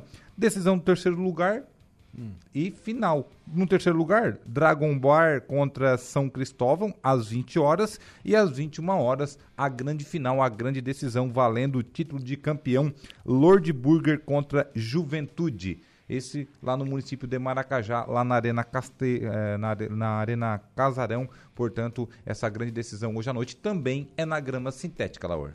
E amanhã, Suíço no Barro Vermelho. Amanhã tem Suíço no Barro Vermelho. Amanhã é a penúltima rodada da primeira fase, às 13. É, vamos lá, vamos lá às 13, aliás, às 15 horas e 30 minutos, jogarão Família Teixeira contra Nativos, esse jogo lá no Centro Esportivo da Família Souza, e às 16 horas e 30 minutos, no complemento da rodada, Real Maraca contra Arseno. As quatro equipes já estão classificadas. Agora resta saber como é que ficará a colocação delas né, no chaveamento ali, porque é, são dois grupos com cinco equipes cada, classifica quatro equipes para a segunda fase do regional do campeonato, que é as quartas de finais. Municipal de Maracajá. Municipal de Maracajá, teremos aí rodada nesse final de semana, é a penúltima rodada da primeira fase, rodada dos classificados. Hum. 13 horas e 30 minutos de domingo, Vila Beatriz enfrentando o Atlético Maracajá e às 15h30, Espigão Grande contra Real Maraca. Esses os jogos lá do Municipal de Maracajá no domingo à tarde. Tá certo. Para encerrar, aliás, depois ainda tem Balneário Rui do Silva, né? É, Municipal de Meleiro. Municipal de Meleiro também é, chega aí a última rodada da primeira fase, Alaor. 13 horas e 30 minutos também de domingo, a primeira fase do campeonato, a quinta taça integração, pé de pato contra Nantra, as duas equipes já classificadas, e depois o Rancho Cipó-Milome cumpre tabela, está fora aí da, da semifinal da competição, vai enfrentar a equipe do Novo Paraíso. Então, portanto, classificados para a segunda fase, pé de pato, Nantra, Novo Paraíso e também Sapiranga. O Sapiranga, primeiro classificado, está aguardando aí só vai ver como é que vai ficar o chaveamento agora na semifinal, quem vai pegar quem na grande semifinal do municipal do município de Meleiro, a sua terra natal, os jogos que acontecem lá no estádio Ézio Pellegrini. Gramado tá um espetáculo lá. O pessoal da DME tem cuidado direitinho lá do gramado do estádio Ézio Pellegrini. Estão e o tempo está ajudando, né? Está ajudando à noite uma temperatura agradável, durante o dia não passa aí dos 24 graus, aí é só irrigar que a, que a grama vem embora, né? não tem segredo. Muito bem, tem que, mas tem que cuidar, né? Tem que cuidar. De Meleiro, vamos para Balneário Arroio do Silva. Balneário Arroio do Silva, que teremos rodada, a segunda rodada do Municipal neste domingo também. Pelo Grupo B, 13 horas e 15 minutos, jogam um Sub-18 do Arroio contra o Vila Isabel. E às 15 e 15, 3 e 15 da tarde, Navegantes contra Chamarisco. Todos os jogos acontecendo lá no estádio Severo Scaini, a quinta taça Arroio Center, lá no municipal do Balneário Arroio do Silva, portanto, neste domingo também. Os municipais vão começando aí a todo vapor, né? Tá certo. Do amador, agora sim vamos para o profissional Série B do Campeonato Brasileiro. Tem Tigre em campo nesse final de semana e é na toca, né? Tem Tigre em campo no domingo, mas antes começa Hoje à noite, a sétima rodada, Mirassol e Vitória, daqui a pouco 19 horas, no mesmo horário Tombense e Londrina. Um pouco mais tarde, às 21 horas e 30 minutos, Atlético de Goiânia contra o Havaí, será a estreia do novo treinador, o paraguaio Morínigo. Também neste, aliás, amanhã, já sábado, 16 horas na Ilha do Retiro, Esporte Botafogo de Ribeirão Preto. No mesmo horário, Ituano e Novo Horizontino. Às 17 horas tem Sampaio Correia e ABC. Às 11 horas da manhã de domingo tem Chapecoense e Juventude na Arena Condá, o jogo de verdes. À tarde, o Tigre recebe às 15h30 o Ceará no estádio Heriberto Wilson perspectiva e grande, de casa cheia novamente no Majestoso. Às 18 horas, um pouco mais tarde, Ponte Preta e Guarani realizarão aí o grande clássico lá no Moisés Lucarelli e também às 18h15 CRB e Vila Nova fecham aí a sétima rodada lá no estádio Rei Pelé, também na noite de domingo. O Vitória pega quem? O Vitória da Bahia, ele joga hoje, joga hoje abrindo a rodada fora de casa contra a equipe do Mirassol, daqui a pouco às 19 horas. Mirassol que está em sétimo com 10 pontos conquistados. Dá para o Mirassol ganhar, hein? Esse joguinho aí do Vitória, lá no interior de São Paulo. Ainda mais que está jogando em casa, né? É, dá para vencer. O empate é bom contra o líder, né? Não, mas tem que ganhar. Segura pro Criciúma, o Criciúma só tem que fazer o seu dever daí, né? É. Digamos que empate hoje. Né? O, o, Vitória vai a 16, o Criciúma está com 14. Se vencer, fazer o seu dever de casa, é, como vem fazendo, é, né? É até mais interessante o empate nesse jogo. É, Aqui você está com razão, porque é, segura, o Mirassol. E Não, segura o Mirassol também. Segura o Mirassol. Se o é. Mirassol ganha, por exemplo, vai para 13 pontos. 13 pontos encosta no próprio Criciúma. Né? Fica complicado. Mas se empata, vai para 11. Ainda fica uma vitória para chegar até o Criciúma. Né? E, mas daí, o Criciúma que estaria com um jogo a menos, né? Uh, e o Tigre vencendo, o Tigre, como você falou, vai para 17, né? Com um empate aqui passa o Vitória e assume novamente a liderança do Campeonato Brasileiro E da Série tem B. um outro detalhe: o Mirassol também é um dos candidatos ao acesso. O Por? Mirassol é equipe paulista, time bom, é? time bom, time de empresários, chega uma garotada boa lá, vem batendo na, na tecla, fez um trabalho de Série D, Série C, vem subindo degrau a degrau, faz boas campanhas no futebol paulista, daqui a pouco vai chegar a elite do futebol nacional. Escuta o que eu tô dizendo. Muito bem. E o Havaí vai pegar quem? O Havaí faz o clássico, né? Ah, contra, contra a Chapecoense? Não, o clássico Não. contra a Chapecoense ele perdeu, né? Faz o, a- contra o Atlético Goiânia, aliás. Ah, É, que- que- que o clássico é a? Ponte Preta e o Guarani. Ah, tá. Contra o Atlético Goianiense. Também hoje, 21 e 30 O Atlético tá onde aqui na, na, na classificação que eu não tô vendo aqui? Deixa eu ver. Tá abreviado, ah, né? tá, lá em ter, tá lá em terceiro. É, o Atlético, o tá Atlético cima. é o ACG na Né- classificação. Não é que tá lá em cima, eu não tava vendo. Tá, tá, tem- é terceiro junto com o na- Criciúma, na- nas 14 últimas pontos. colocações, É. é. O jogo é onde? O jogo será lá em Goiânia. Lá em Goiânia. É, é choque. Lá em. Atlético. É, lá em Atlético. é choque pro Havaí. É choque. É, Não tem dá tudo pro treinador. Não, e o Havaí vai jogar duas fora de casa. Hum. O treinador só vai estrear em casa no mês que vem. Então é complicado. Ixi, E a Chapecoense? A Chapecoense joga amanhã com o jogo de verdes contra o Juventude na Arena Condá. Dá para vencer. Amanhã não, domingo, 11 horas da manhã. Chapecoense vencendo, vai a 11 pontos, né? Vai lá para Já ganhou o clássico contra o Havaí. Vem motivadinha. É, mas ali, ó, veja bem você, da Chapecoense, por exemplo, é, que está em oitavo, né, pro Vila Nova, que está em sexto, temos uma diferença já considerável de pontos, já são três pontos, né? Da Chapecoense com oito, pro Vila Nova com onze. Né? O sétimo e o oitavo ali já abre uma lacuna de dois pontos, né? É, é isso que eu estou dizendo. É, e é muito né, nesse início do campeonato. A, a diferença maior do campeonato está aqui, está aqui nessa faixa aqui, na- mais ou menos no meio da tabela. Depois é tudo um ponto, né? Inclusive lá no Z4, né? Daí o Juventude é o penúltimo com três, o Lanterna é o ABC com um. E aí o Juventude está na hora de começar a ganhar, senão vai para a Série C de novo já já. É, ele se acostumou o ano passado a ficar na, na zona do vermelho, né? Uhum. Muito bem. E agora vamos falar da Série A? A Série A que começa amanhã também, a sétima rodada. A sétima rodada do Brasileirão da Série A começa amanhã às 16 horas na Arena Fonte Nova com Bahia e Goiás. Também neste sábado, 18h30, tem Botafogo e Fluminense, clássico no estádio Engenhão ou estádio Newton Santos, como queiram. Também teremos digamos que é clássico, né? São Paulo e Vasco, equipes grandes que já decidiram título nacional, inclusive, de 89, pelo qual o Vasco foi campeão no Morumbi. São Paulo e Vasco no Morumbi, 18h30 também deste sábado. No mesmo horário, Red Bull Bragantino contra Atlético Paranaense lá no Nabi Abichedi e Coritiba e Atlético Mineiro. Esse jogo no Couto Pereira. No mesmo horário ainda teremos mais um jogo, América Mineiro contra Fortaleza no Independência. Santos e Palmeiras fazem um clássico paulista na Vila Belmiro, 21 horas. Oportunidade boa para o Santos ganhar um clássico esse ano, né? No domingo, clássico das multidões, Flamengo e Corinthians, das duas maiores torcidas do país, 16 horas no estádio do Maracanã. E teremos Grenal na Arena em Porto Alegre, 18h30 e o complemento da rodada somente na segunda-feira, com Cruzeiro e Cuiabá, esse jogo na Arena do Jacaré, às 20 horas. Jogo interessantíssimos aqui, Santos e Palmeiras, com certeza, não tem como escapar. Flamengo e Corinthians são estados diferentes, mas tem uma rivalidade muito forte. E Grenal, né? Ainda mais que as duas equipes vêm em crise, crise técnica, crise financeira, crise de tudo. crise de tudo. E os dois treinadores na berlinda. Quem perdeu o clássico tá fora o treinador. Eu acho que até o empate já, já deu. É. Bobear derrubamos, tá? No caso do, do Santos. Vai ter strike ali, eu acho. Do Santos e Palmeiras, o Santos agora é o teste. A equipe estava em ascensão agora para ver se realmente é aquilo tudo que estão falando aí dos últimos jogos do Santos. E é um né? teste de fogo, né, Laura? É, é, realmente é o principal adversário a ser batido dentro do estado de São Paulo. Olha, faz algum tempo já que o Santos não ganha do Palmeiras. E, e se quiser realmente ter algum interesse, ser alguém dentro da competição, tem que ganhar em casa do Palmeiras. No jogo Vasco e São Paulo, olha, eu acho que o Vasco faz um crime contra o São Paulo. hein? O Santos é o sétimo colocado com 10 pontos. Se vencer, vai a 13. Pode entrar no G4. Depende de uma combinação de resultado, entra no G4. Muito bom para a sétima rodada, né? É. Vasco e, e São Paulo, eu acredito que o Vasco ganha esse jogo aí. Fora de casa, contra o São Paulo, São Paulo bem. Mas São Paulo ganhou de quem? De quem que São Paulo ganhou? Hum? É, Ganhou o clássico?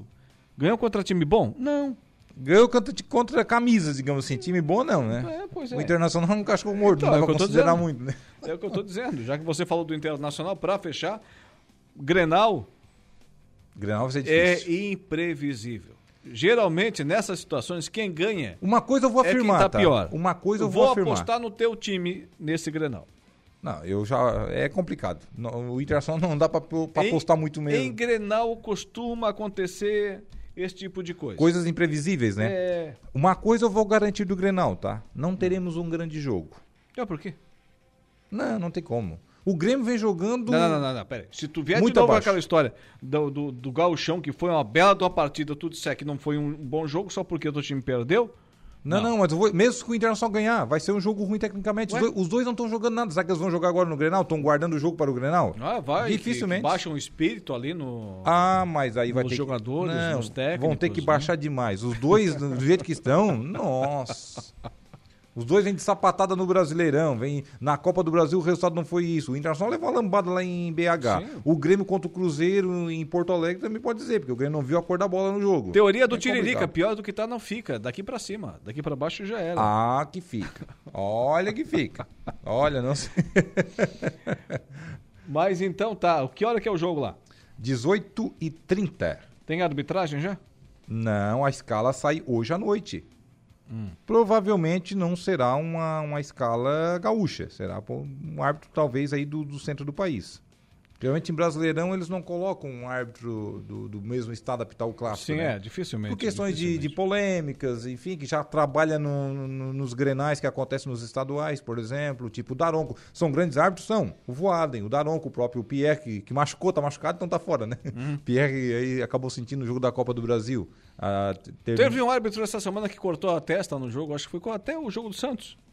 O Não, tá acontecendo tudo com contra eles, né? o, o Bahia, teve um choque lá com o jogador e acabou cortando a testa. Jogou, apitou o jogo com um toquinho aquela de natação. Eles erraram, não faz. Ó, o palpite aqui do gremista Juliandro Jacques, 3x1 pro Grêmio. É, jogando em casa, Juliandro.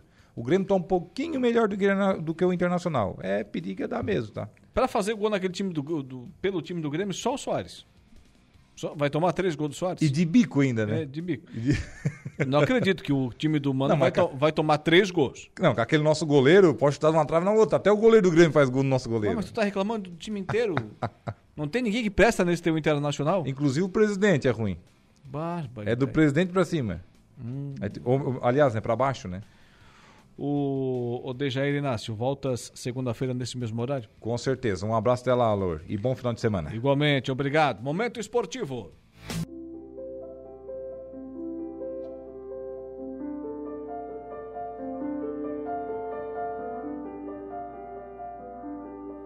Olá, queridos ouvintes do programa O Dia em Notícia. Rainha do céu, alegrai-vos, aleluia, porque quem merecestes trazer em vosso seio, aleluia. Ave Maria, cheia de graça, o Senhor é convosco. Bendita sois vós entre as mulheres, e bendito é o fruto do vosso ventre, Jesus. Santa Maria, Mãe de Deus, rogai por nós, pecadores, agora e na hora de nossa morte. Amém ressuscitou como disse, aleluia. Rogai a Deus por nós, aleluia. Ave Maria, cheia de graça, o Senhor é convosco. Bendita sois vós entre as mulheres, e bendito é o fruto do vosso ventre, Jesus. Santa Maria, Mãe de Deus, rogai por nós, pecadores, agora e na hora de nossa morte. Amém. Exultai e alegrai-vos, ó Virgem Maria, aleluia porque o Senhor ressuscitou verdadeiramente. Aleluia. Ave Maria, cheia de graça, o Senhor é convosco. Bendita sois vós entre as mulheres, e bendito é o fruto do vosso ventre, Jesus. Santa Maria, Mãe de Deus, rogai por nós, pecadores, agora e na hora de nossa morte. Amém. Oremos. Ó Deus, que vos dignastes alegrar o mundo com a ressurreição do vosso Filho Jesus Cristo, Senhor nosso. Concedei-nos, vos suplicamos, que por sua mãe, a Virgem Maria, alcancemos as alegrias da vida eterna. Por Cristo nosso Senhor. Amém. O Senhor esteja convosco, Ele está no meio de nós. O Senhor te abençoe e te guarde, te mostre a sua face e tenha misericórdia de ti. Volva para ti o seu olhar e te dê a paz. O Senhor te abençoe, em nome do Pai, do Filho e do Espírito Santo. Amém. Meu irmão, minha irmã, eu te desejo uma abençoada noite e um bom descanso. Até amanhã, se Deus quiser. Você ouviu A Hora do Ângelos, direto da Paróquia Sagrada Família da Cidade Alta. Rádio Araranguá. A informação em primeiro lugar. Praia Pai Querer, sua casa de praia em meio ao paraíso. Informa a hora certa. 18 horas e 7 minutos.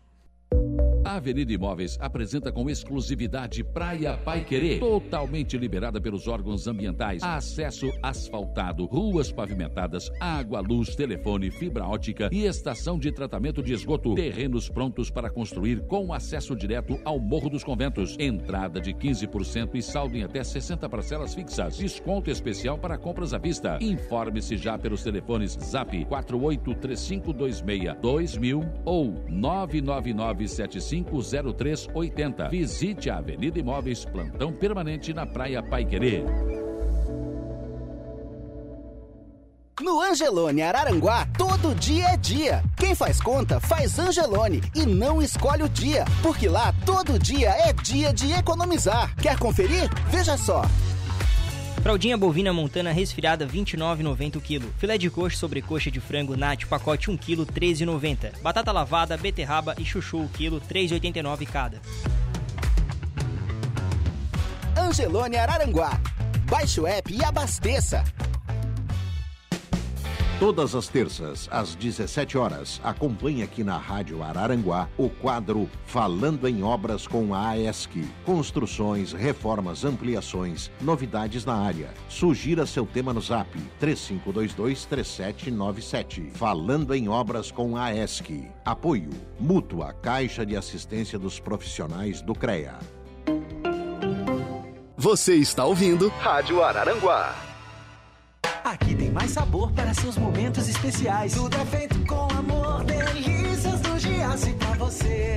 Ofertas para o fim de semana. Sobrecoxas de frango macedo 1 kg 9,98. Linguiça toscana sadia 950 gramas 15,98. Cerveja Heineken 269 ml 3,98. Se beber não dirija. Lava roupas em pó brilhante 2,2 kg. Amigo Giasse paga 22,98. Conheça também o Giasse online. Acesse o site giasse.com.br. Compre agora e receba em casa. Vem pro Giasse.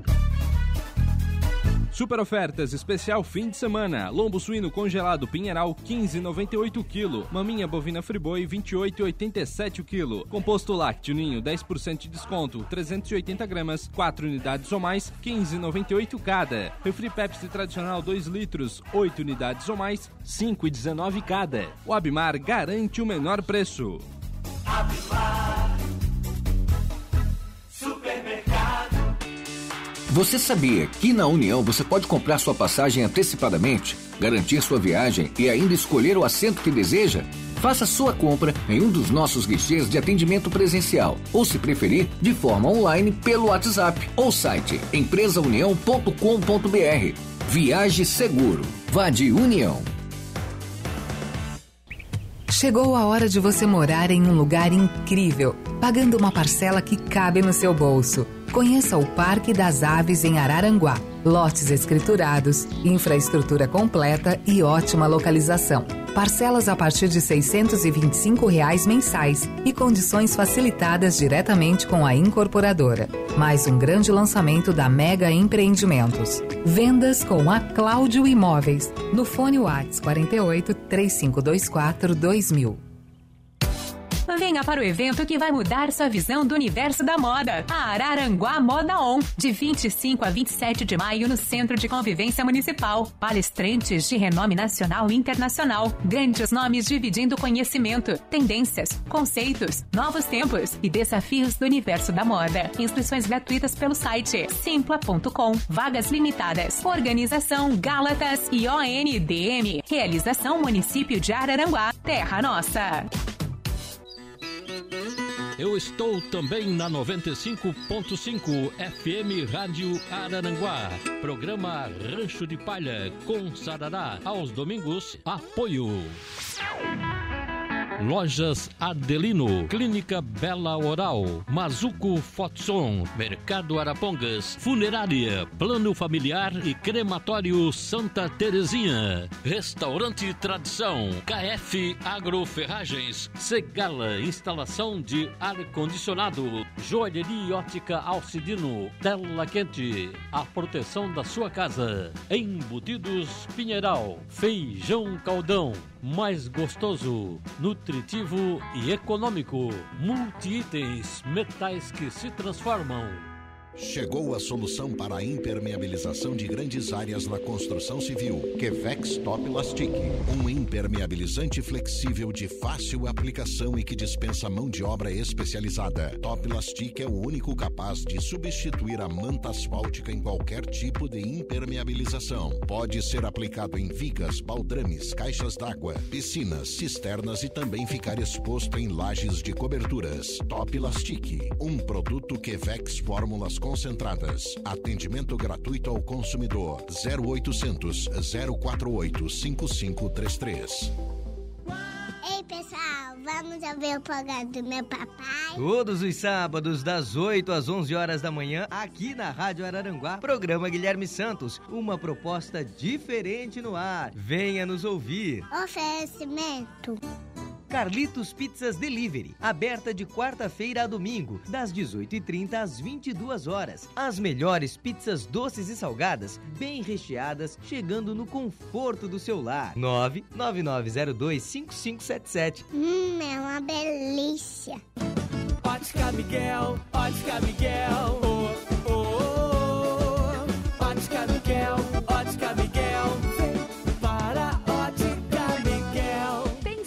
Ótica? Ótica Miguel, Produtos de qualidade e promoção de verdade. Ótica Miguel. A mais moderna do Brasil. Seu problema é a vista? Nossos óculos são atraso. Ótica Miguel, Garanguá.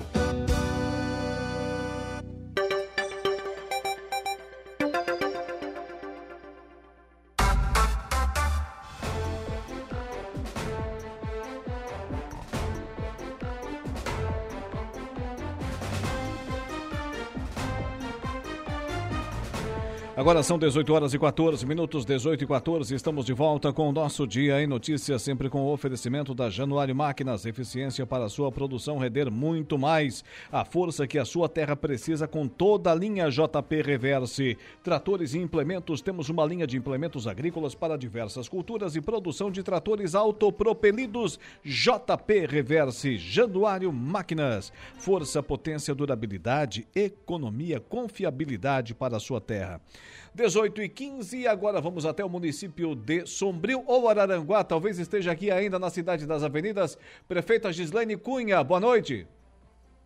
Boa noite, boa noite, um prazer estar passando essas informações, hoje recebendo o nosso governador aqui, né, é, é a oportunidade única aos prefeitos, à nossa região, a valorização que o nosso governador tem dado aqui à região da MESC, né, então foi muito bom, uma tarde muito produtiva, conversei há pouco, porque né, no primeiro momento o atendimento aí, né, todos os convidados, muitas pessoas puderam prestigiar a vinda do nosso governador, também do nosso querido amigo, é, o senador Jorge Seife, né, o qual acompanhou toda a comitiva, outros secretários de Estado também, e, e há pouco também aí o atendimento individual dos prefeitos, né, o qual também já, o município de Sombrio, que fomos contemplados, né, então estávamos com é, muitas obras cadastradas, mas com a preocupação, até porque o nosso jeito de trabalhar, o jeito de, de atender aqui ao sombriense, é exatamente, eu tenho feito assinatura de,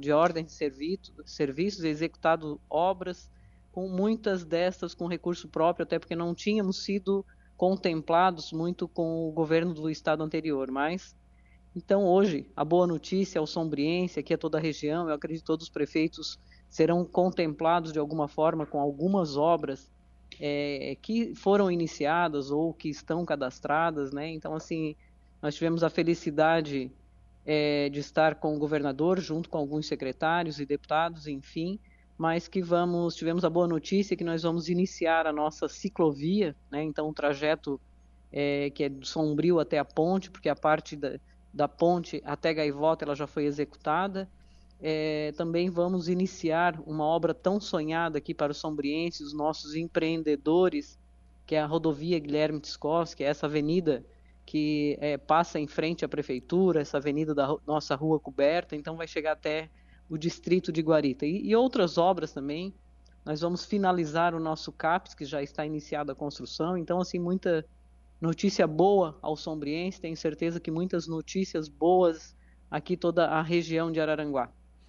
Muito bem. Prefeita Gislaine Cunha, me recordo que na, no cerimonial da entrega do quartel do Corpo de Bombeiros, aí no, no seu município, duas, três semanas atrás, o governador Jorginho Mello, em entrevista exclusiva para a nossa reportagem da Rádio Araranguá, disse, olha, eu estou aqui com a melhor prefeita do sul de Santa Catarina, Gislaine Cunha.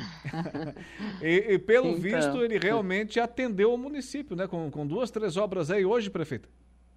Exatamente, né? Exatamente, até porque assim, é, dos, dos prefeitos aqui que se manifestaram e que apoiaram, né? Acho que estiveram ao lado do governador. Então, nós, nós estávamos em dois num primeiro momento, até porque no segundo turno era muito mais fácil, todos os prefeitos já levantaram a bandeira é, do 22, mas eu sendo prefeita do MDB, então tive a coragem é, de estar ao lado, de apoiar e acreditar que o Jorginho seria o nosso governador, assim como o Éder Matos, né, que é um prefeito do PL, mas e dessa forma também, né, não que ele não reconheça, mas é, talvez é, é, seja de forma diferente, assim como nós não fomos contemplados no governo é, do ex-governador Moisés. Então agora chegou talvez a nossa hora, mas eu acredito que e torço também que dê certo aqui a todos os municípios da nossa região também.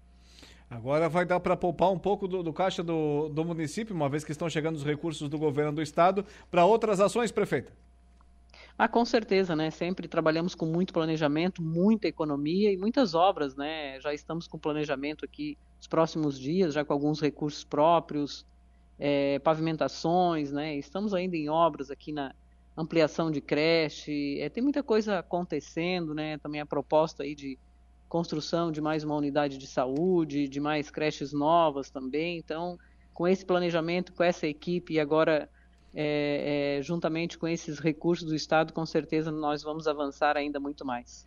Muito bem, prefeita de Sombrio, Gislaine Cunha, agradecemos por demais a sua atenção para com a reportagem da Rádio Araranguá. Nossos ouvintes, tenham uma boa noite, um bom final de semana. Boa noite, um bom final de semana a todos também. 18 horas e 19 minutos. De Sombrio, agora vamos para Praia Grande. Reportagem com o Lucas Casagrande, também ouvindo o prefeito da capital mundial dos Quênios, prefeito Fanica, sobre a visita do governador. Prefeito Fanica, na tarde de hoje, o governador do estado veio aqui a Araranguá conversar com os prefeitos. Já foi um dos prefeitos que já teve, já teve reunião com o governador. Sua avaliação do encontro, prefeito? Sim, boa tarde, boa tarde aos ouvintes da Rádio Araranguá. É, a avaliação, a avaliação é boa, né? A gente estava aí com a presença aí do Acompanhou na nossa reunião também o deputado Zé Milton, o deputado Volney Weber. E a gente teve um, um, sinal positivo do governador. Estamos tratando, está, foi tratado de assuntos municipais, né, das emendas de transferências especiais, na qual foi sinalizado já o pagamento de algumas que vinham é, atrasadas, assim, mas que estavam em andamento, já com parte das obras já prontas, né? Então o governador e a equipe se mostraram é, positivo, positivo e nossas obras, se Deus quiser, não vai parar nenhuma. Prefeito, a gente tem duas principais lá, né? Serra da Rocinha e S68. Ah, Serra da Rocinha não, perdão, Serra do Faxinal, né? Em Praia Grande e S68. Sistemas entraram na conversa? Não, esses temas não, nessa reunião não entraram porque era sobre as transferências especiais. Como é era uma reunião com uns 15 prefeitos, é, as, a reunião foi assim bastante rápida, né? Direto no assunto. Mas esse 68 a gente está aguardando agora um posicionamento jurídico na questão da, da, das pedras, do seixo rolado, né? Que tem, passou um pouquinho do valor do valor que é previsto por lei. Então está sendo feita uma análise do que, que pode se ajustar nesse sentido para retomar o mais rápido possível a obra da 108. Se caso não for possível, vai ser chamada a segunda colocada. São, são as informações que a gente tem. A Serra do Fortinal está todo vapor, né? A empresa está tocando lá, uma empresa que está fazendo o seu trabalho muito bem feito lá. É, segundo informações que nós temos, começaram a receber agora as primeiras as primeiras parcelas já, mas até agora estava tocando sem receber nada também. Mas agora o governo já sinalizou e a obra é muito importante, né? uma obra de importância regional para toda a MESC. Então a gente tem certeza que essa obra também não vai parar. Quais eram as transferências especiais que o município tinha, né? tem com o governo do estado e que estão, estava sem receber? Na verdade estavam todas, até no momento sem é, nesse início de ano sem receber estavam todas. Né?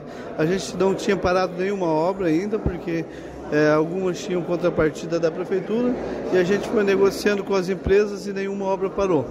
Mas agora com a cidade. Ah, são várias obras. Temos uma ciclovia, revitalização de avenida, pavimentação de ruas. É, são algumas obras importantes para o município e que a gente conseguiu manter elas até agora e agora com sinalização positiva do governo do estado a gente vai tocar essas obras de maneira mais rápida agora. Lucas Casagrande com o prefeito Elisandro Pereira, o prefeito Fanica da capital mundial dos Canyons, lá da nossa Praia Grande, fazendo também uma avaliação da reunião em conjunto, coletiva e depois é, individual com o governador Jorginho Melo, que parece que realmente, né, pelo menos nesses primeiros relatos que temos, ouvimos a prefeita Gislaine Cunha de Sombrio, depois o prefeito Fanica de, de Praia Grande. Pelo menos nesses primeiros relatos, né, temos boas ou relativas né, avaliações da visita do governador, dessa tão aguardada, tão esperada liberação de recursos aqui para nossa região. Daqui a pouquinho a gente vai repercutir tudo isso quem sabe com mais é, depoimentos, né, entrevistas com prefeitos e ainda na conversa do dia com Saulo Machado e Lucas Casagrande. Sem dúvida nenhuma, é o grande assunto da semana. Né? Aqui no nosso extremo sul catarinense, esse encontro de hoje com os prefeitos é, e o governador Jorginho Melo, ocorrido aqui na cidade de Araranguá. Pela primeira vez em seu mandato, Jorginho Melo visitando a cidade das avenidas. Thank you. Nosso programa tem sempre o oferecimento da Impro. Conheça mais sobre as nossas linhas de botas de PVC e calçados antiderrapantes desenvolvidas para as mais diversas atividades e riscos. Bota casual lazer, bota infantil, calçado antiderrapante, botas de PVC e muito mais. Solicite o atendimento 3537 9078 e 3537 9081. A Impro vem ao longo dos seus mais de 14 anos de existência investindo em soluções e equipamentos de proteção individual para os mais vastos segmentos do mercado. Você conhece o canal Promoção do Angelone? Hein? São ofertas exclusivas nas lojas para clientes do Clube Angelone. Toda semana são novas ofertas que você ativa no aplicativo e tem acesso ao identificar a sua compra no caixa. Daqui a pouquinho vamos abrir espaço também para a interatividade dos nossos ouvintes aqui no WhatsApp, também lá na live do nosso canal no YouTube e ainda lá na nossa transmissão no Facebook. Ouvintes se manifestando por aqui já já. Vamos também colocar a, a, as opiniões aí dos nossos amigos e amigas interagindo. 18 e 25. Intervalo comercial, daqui a pouquinho estaremos de volta.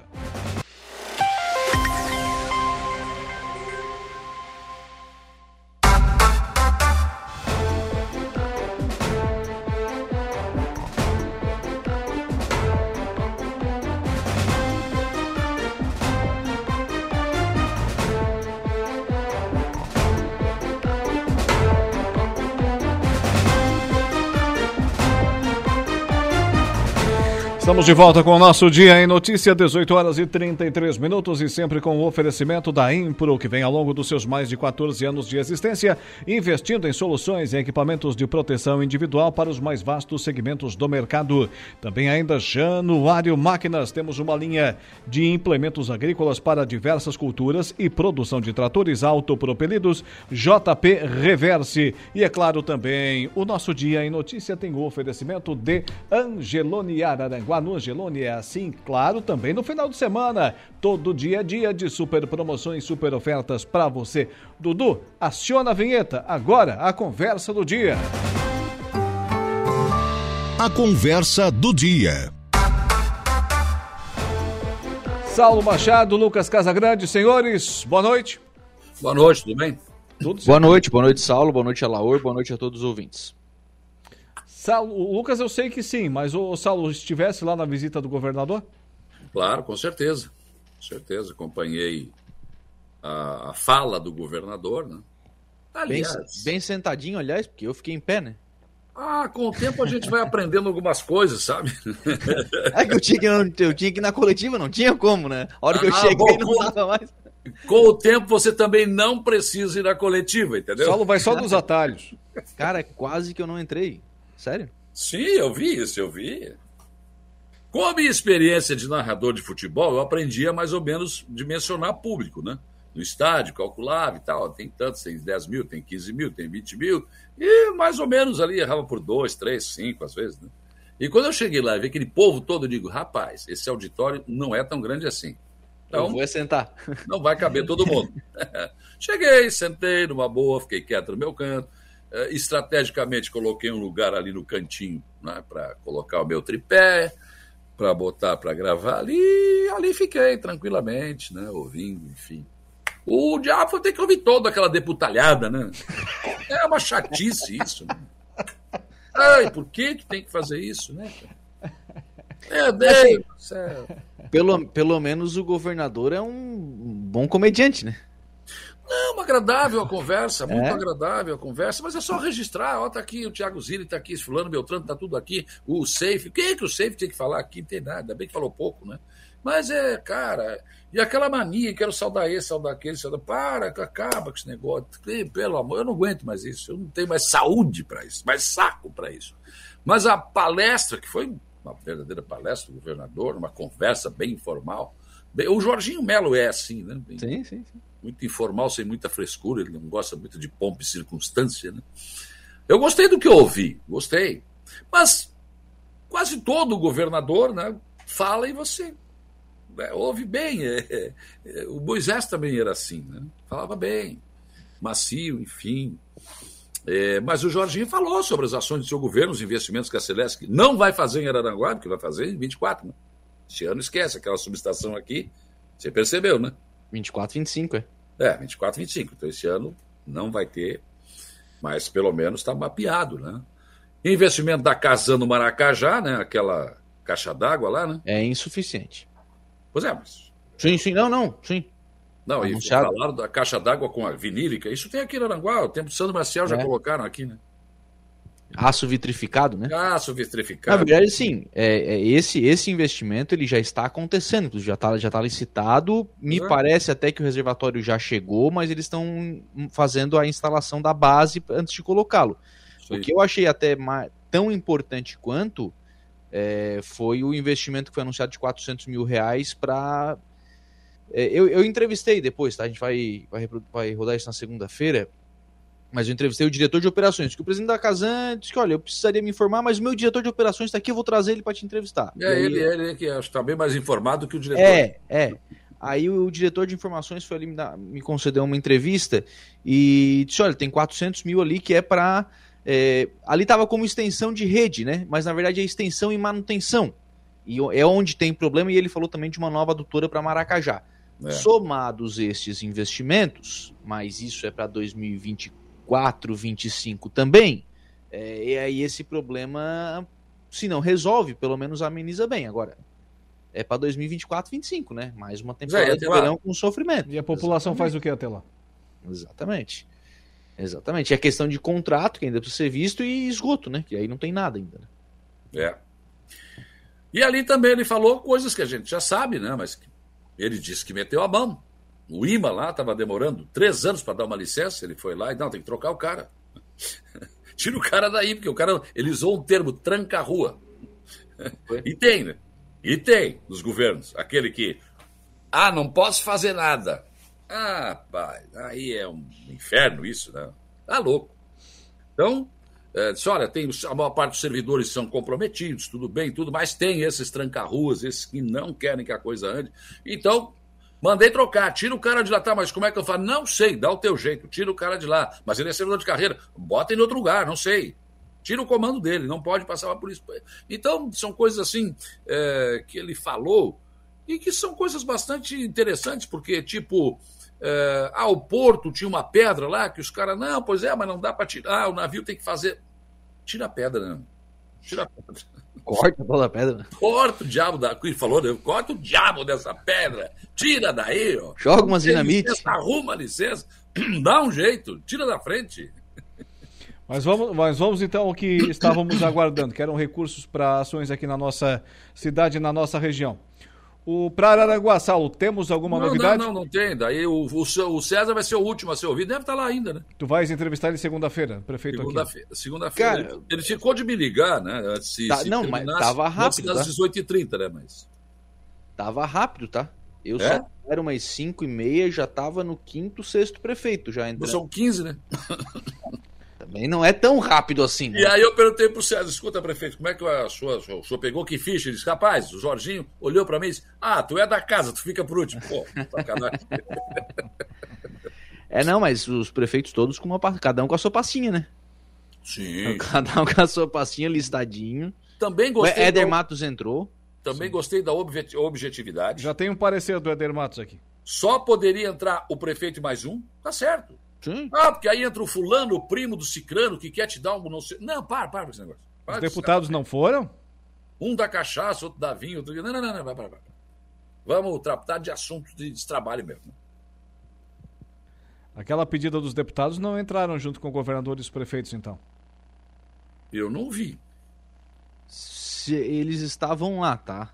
Estavam lá o deputado Thiago Zilli, o Volney Weber, o Zé Milton e o PP Colasso, né? É, eles estavam por lá. Eu não sei se entraram em todas as reuniões. E o Zé Milton eu ouvi ele dizer que nunca um governador. Ai, ai, ai, ai, ai. O Moisés fez e ele estava aqui com ele. Eu estava lá, eu. Ai, ai, ai, ai, ai. Vamos com o de calma, calma com o Andor, que o santo é de barro. Se cair, vai quebrar. Vamos com calma. É. Como é que ele falou também do MDB? Se aí na campanha eu fui buscar coligação, ninguém quis quis. comigo. Ninguém O M- quis, o MDB. MDB me esnobou, não quis. Era o sozinho Melo que falava, né? Ganhei a eleição, pô, não é que eu gosto tanto do MDB, que fui lá buscar eles de volta. Vem cá, vamos governar aqui, vamos ajudar. Saudação especial ao deputado Mota, né? Sim, sim, É achei porque os dois legal foram isso. deputados juntos, né? Foram deputados juntos, acho que esse é um reconhecimento que tem sido feito sempre onde o Mota vai. Acho que merece, merece. Merece um reconhecimento. Mas no todo, só que atrasou uma hora, né? Ah, demorou pra chegar, né? Eu pensei que ele ia ficar na região. Ontem esteve em Criciúma, disse não, vai ficar Ele pelo- dormiu em Criciúma. Pelo sul catarinense. Não, ele não dormiu em Criciúma, não. Ele Não, disse foi- que dormiu em Criciúma. Não, Foi, ele foi a a Florianópolis, né? Florianópolis ainda. Ele foi a Florianópolis Não, hoje manhã. presta atenção, eu prestei atenção. Ele disse: eu dormi em Criciúma para chegar aqui cedo, mas eu tive que ir a Florianópolis porque eu tinha prometido ir lá, a Governo da federação. Fiesc, da Fiesc. Da Fiesc. Então eu tive que ir lá e daí atrasou tudo para depois vir de novo para cá. Foi isso que aconteceu. Ele dormiu em Criciúma, assim. Veja só. Diz que governador trabalha pouco, né? Tava aqui, Não, cara, tava- olha, eu jamais queria ser governador, tá louco. Tava aqui do ladinho. Só o salário, né? Tava aqui do ladinho. Pois é, mas aí o cara da pra olha, nunca um governador veio aqui, tu vê, nunca nos prestigiaram. Não, não, peraí, eu vou, eu vou fazer um esforço considerável, mas eu vou. Vamos lá, vamos, vamos vamos lá, e vamos. O Jorginho é meio assim. Por exemplo, ele falou ali que quando aconteceu aquele negócio lá de Blumenau, ele estava indo para outro lugar. Ele estava no helicóptero indo para outro lugar. Ele parou, olhou o piloto, escuta, para Blumenau, vamos agora. Não, mas não, vamos agora, vamos agora. Por isso que ele chegou logo, pouco depois aí da, da- da- daquela chacina que aconteceu. Ele é assim, vamos lá, então que vamos. Então foi isso que aconteceu. Então ele teve que ir a Florianópolis ainda hoje e voltou para cá, e por isso que atrasou uma hora. Mas ele não teve pressa, não. Conversou Não. bastante, tranquilo, né? É, aquela do voto foi fantástica, né? A foto do Conta, 11 do conta, 15 da, da, da- Ele entrou atrás de uma bandeira. É isso que eu digo, ele tava pia, Ele piadista, encenou, né? encenou tudo. Encenou e Alguém né? segurar a bandeira. Era onde que era a cidade? Eu me esqueci agora. Eu não lembro a cidade, mas era uma cidade do interior, uma cidade É, do pequena, uma cidade com mil eleitores, né? Daí os caras pegaram a urna, tá aqui, eles botaram uma bandeira, um pano assim, né? Bem, bem perto de onde estava o eleitor. Aí o cara da justiça, não, mas por que esse pano aí? Não, o pessoal fica bem, tranquilo. Mas não, é que quando o cara ia votar, ele, ele batia o cotovelo na, na cortina. Se fosse o 11, porque era duas teclinhas só, ele não batia na cortina. Se fosse o 15, ele ia bater um, quando batia o 5, que era mais embaixo, batia na cortina, ele já sabia que o ca- o cara tinha votado. Já ia contando, né? Tu olha as, olha as manhas, cara. E aí também eles ficavam de olho no obituário, né? Quem é que morreu? Morreu fulano. Sim, perdemos um voto. Daqui a pouco, quem é que morreu? Fulano. Ah, não, quem perdeu agora foi, está empate, tá bom, tá lindo. pra tu ver como é que era a política, né? Mas assim, né? Aquela a expectativa do que, que ele vai anunciar, do que, que ele vai falar, dos, das transferências especiais. Conversei com o prefeito Fanica na, na saída. Esse eu consegui conversar depois da reunião, né? Já havia conversado com, com o governador. Ele disse: olha, extremamente objetivo. Extremamente objetivo. O que, que é? É isso? Tá, deixa eu ver. É isso aqui, aquilo lá e tal, tal. Aqui dá, aqui não dá. Extremamente objetivo. Em Praia Grande, as transferências especiais serão. É, as obras não vão parar, né? Só que a gente está falando das transferências especiais, não estamos falando da Serra da, do Faxinal e nem da, da EC108, que são outras modalidades de contratação. É. Então, mas as, aquelas obras né, que estavam sendo feitas em Praia Grande, pelo menos essa o prefeito foi não, sai daqui é, com a, praticamente garantido que iria que, que vão continuar as obras. Né? Sim. Eu acredito o seguinte: as obras do Plano Mil que não começaram, essas, esquece, Acabou. não tem mais. Acabou. As que já estão andando, é, vai virar, andar, virar, mexer e vai acontecer. Vão acontecer, não é só, Acho que só as que ele, eles encontrarem algum tipo de irregularidade, preço muito fora e tal. Aí esses. É, mas aí vão ter que provar também que realmente está fora, enfim. Né? É, eu conversei com a prefeita Gislaine Cunha aqui, ela já tinha passado pela Sabatina. Sabatina não, encontro com o governador. Ela disse: olha, as obras que eram tinham o, o, recurso do governo do estado, eu estava tocando com o recurso do município. Né? Também não recebi nada nesse ano de 2023. Todos, com, todas sendo é, devidamente é, tendo suas atividades ali com o governo, com os cofres, com o recurso do governo é, municipal. Agora, com essa sinalização do hum. Jorginho, né? então chega o recurso estadual e eu posso direcionar é, os recursos que eu tenho aqui para outras obras. Foi, Mas o problema disso aí, Alor, é o seguinte: as obras que tem, que tem contrapartida é, e que essa contrapartida ainda não havia sido consumida, beleza, ok, o prefeito vai lá e continua e, e faz o pagamento e continua a obra até o governo do estado pagar.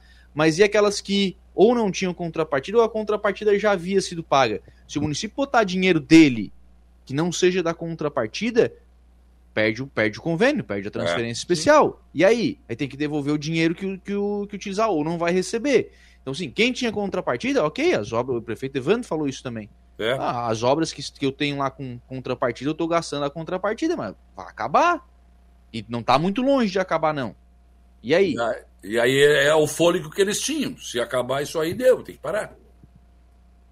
O prefeito Evandro tava com uma folhinha, o prefeito Evandro tava com uma folhinha lá de 17 milhões. Ah, não vai levar, né? 17 milhões não leva. Acho difícil. É aquele negócio, né? Late lá em cima para pegar aqui embaixo, né? E, e, e, o comentário assim, né? Comentário entre os prefeitos, né? É, um, né? Tinha, Gaivota tinha bastante. Os recursos de Balneário Gaivota eram muito altos. 5 milhões? Para uma obra só? É, complicado. Deixa eu registrar aqui que hoje pela manhã o Jaime Lourenço, nosso ouvinte, todas as manhãs aí da rádio como um todo, ele fez uma cirurgia e pediu para que alguém, se alguém tivesse uma cadeira de rodas que pudesse emprestar, eu fiz o pedido ali, e ele me postou uma. Eu acabei não lendo hoje pela manhã, me passou, acabei não lendo, mas faço o registro aqui. Ele disse: Olha, amigo, muito obrigado. Uma mulher me emprestou a cadeira de rodas, então, ótimo final de semana para você, para todos os funcionários da rádio, especialmente para você, obrigado. Então, que bom, né? a gente consegue fazer, né, ser útil nesse tipo de situação aí. O Jaime, né, que tem um pronto restabelecimento, não vai usar a cadeira para sempre. Né? Ele fez um, uma cirurgia que realmente requer que ele fique um tempo de cadeira de rodas e a gente pôde, pôde ajudar. Olha aí, bom dia, uh, bom dia, bom meu dia. Tudo na audiência aqui. Abraço, meu querido. Sandrinho. Ah, o Sandrinho. Por falar em cirurgia, secretários municipais de saúde aqui da região estão na bronca com as cirurgias de quadril que estão sendo realizadas no Hospital Regional de Araranguá. Por quê? A bronca é pelo, é pelo seguinte: iniciaram agora né, as cirurgias de alta complexidade. O Hospital Regional está. Aliás, o governador, inclusive, hoje fez um agradecimento Elogiou né, o Hospital Regional. ao Hospital Regional por estar tá, por tá apostando e por estar tá apoiando o governo do Estado na questão da execução das cirurgias. O problema é, é, é o seguinte: as cirurgias, e não são todas, são as de quadril.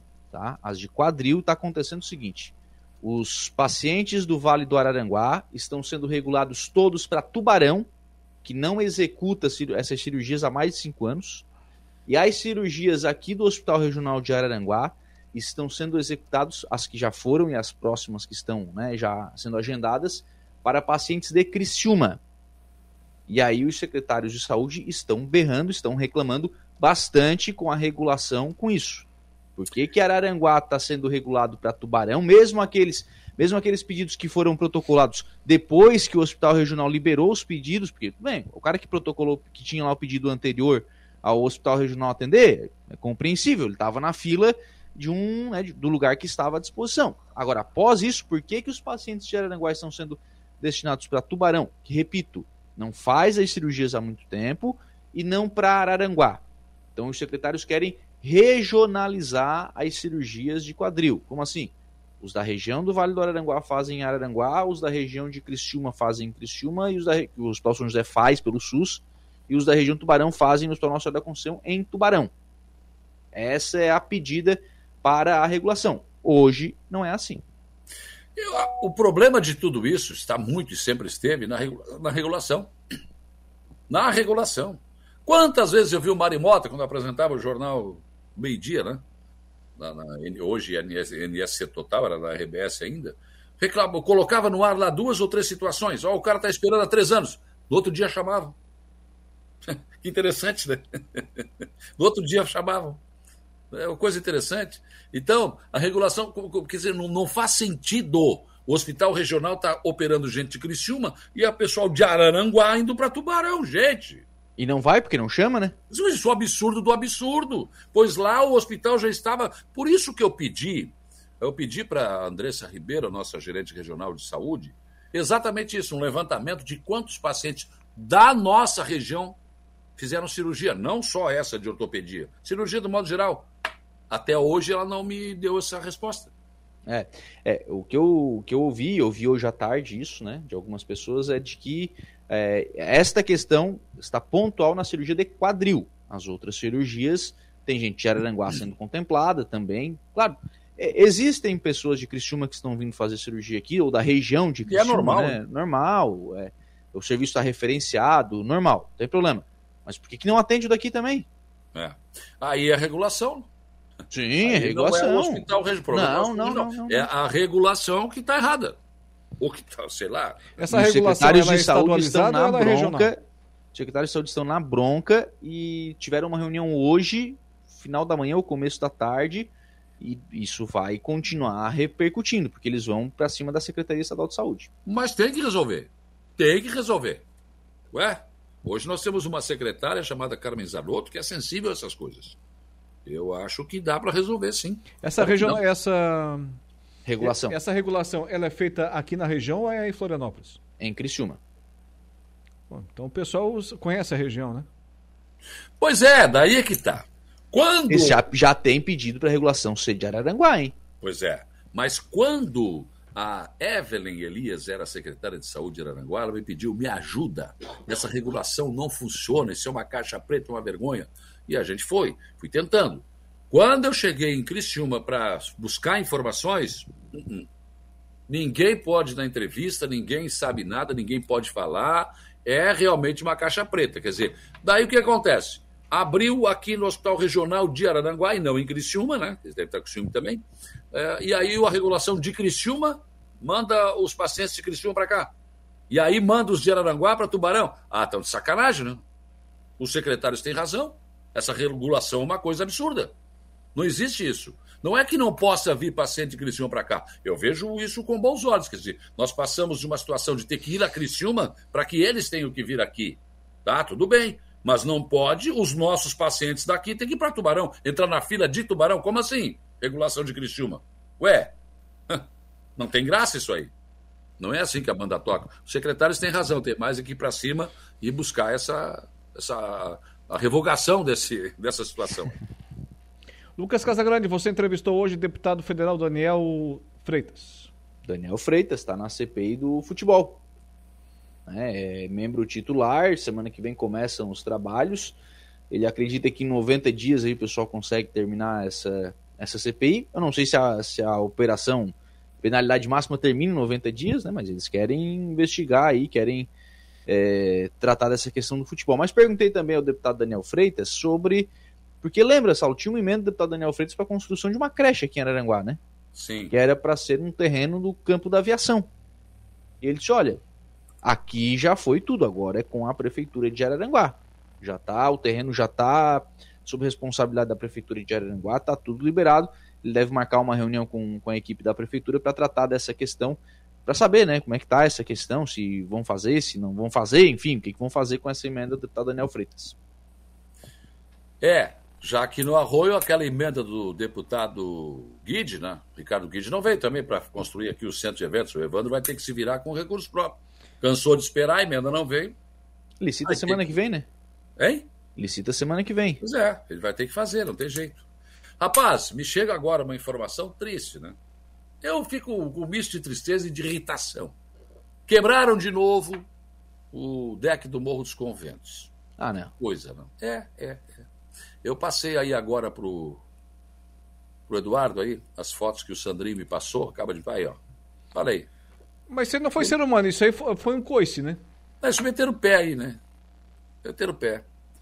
Isso é absurdo, né, gente? Isso é absurdo. Tem que ter câmera lá, tem que dar um jeito, não sei. Isso é lá em cima? Lá em cima, né? É, lá em cima. É lá em cima. Tem outras fotos aí que eu mandei, olha aí, ó. Quebraram. Foram botando o pé, foram quebrando, quer dizer, daqui a pouco vão botar fogo. Eu não sei, cara. Eu não sei o que, que acontece. Que barbaridade. Eu acho isso um absurdo. Que, que ganha, né, cara? Mas é, mas é. Mas aí tem que pegar um desses aí e dar uma sova. Ou então botar na cadeia por uns dias, para ver se serve de exemplo, né? Lá em Turvo botaram fogo na casa do Papai Noel, né? No centro. que foi no- é no foi no centro estoque, não é? Não é, nesse, não é o caso aí, igual do, do Morro dos Conventos, que fica num lugar mais isolado, né? Lá não, no centro da cidade, do lado da igreja. Ali não pega o responsável se não quiser, porque ali é cheio de câmera de vigilância. E uma vez roubaram o Papai Noel e os gnomos lá e pegaram o cara. É, a gente estava comentando isso hoje lá na, na Secretaria de Saúde. Tem que fazer a mesma coisa. Tornaram, as, tornaram não, não fizeram isso público, né? Mas a sociedade soube quem eram as pessoas, né? Teve, teve quatro ou cinco que estavam envolvidos naquela oportunidade, que perderam o emprego, inclusive, né? Se arrependeram, eu acredito que não vão fazer de novo mais. E tem que fazer o mesmo agora. Tem que fazer o mesmo. É verdade, tem que fazer mesmo. Teria que dar um jeito de botar uma câmera. Ah, mas à noite lá é escuro. Não sei, tem que dar um jeito. Uma câmera de infravermelho, eu sei lá. Porque não é possível, gente. Não é possível que isso continue acontecendo. É um absurdo. Aqui, ó, uma câmera ali embaixo que pega as placas de todos os carros que passarem a noite já resolve. Ah, pois é. Já dá. Ali É no mesmo. hotel, será que não tem ali no hotel uma câmera pra rua? Porque só tem um acesso. É verdade, só tem uma. Não, é, não, tem um acesso mais pra cima. Tem um acesso mais pra cima. No Não, mas não dá. tem que passar por ali. A entrada é por ali. Não, não, tem um acesso mais pra cima à esquerda ali, dá, dá pra entrar pelo lá por cima. Ah, ali, é, do, ali, é. do, ali do hotel, né? Ali do hotel. Mas uma câmera que seja mais lá pra cima, que pegue as placas dos Pega, carros. é cara. verdade, é verdade. Ali Não onde é o restaurante ali do, do chefe. Do chefe. Me fugiu agora. Esse chefe aí. Anselmo, acho que é o Anselmo, né? Que tem uma pousada ali. Se ali tiver uma câmera pra rua, pega as placas do carro e olha qual é o carro que entrou. Pronto, tá feito. É, é só querer. É verdade. Informação foi confirmada na audiência que o prefeito Quequinha e o vice Jonathan, Balnério Gaivota, tiveram agora à tarde na sede da MESC com Jorginho Melo. Do total, um milhão de reais será para a conclusão da sétima avenida e 800 mil reais para a ciclovia Gaivota Sombrio. As informações começam a pipocar, chegar e começamos a ter notícias do que cada prefeitura está ganhando desse tete a tete, ou como dizem os franceses, vis-a-vis com o Jorginho Melo. Ô, pra sexta-feira, hein? Tem que treinar. Olha, rapaz, o Ministério do Desenvolvimento Agrário e Agricultura Familiar, MDA, do escritório de Santa Catarina, vai fazer uma reunião de apresentação de políticas do MDA para o desenvolvimento da agricultura familiar, assentamentos da reforma agrária e comunidades quilombolas e indígenas, e também ouvir as lideranças dos movimentos e organizações do campo sobre suas demandas para o ministério que está sendo estruturado no Brasil, em todos os estados brasileiros. Aqui no, em Santa Catarina, o coordenador geral do MDA, escritório de Santa Catarina, é o José Frit. José Frit. E ele estará na próxima terça-feira em Sombrio. É dia 20, me ajuda aí, 23, né? É isso. É, quinta é dia 25. 23, em Sombrio.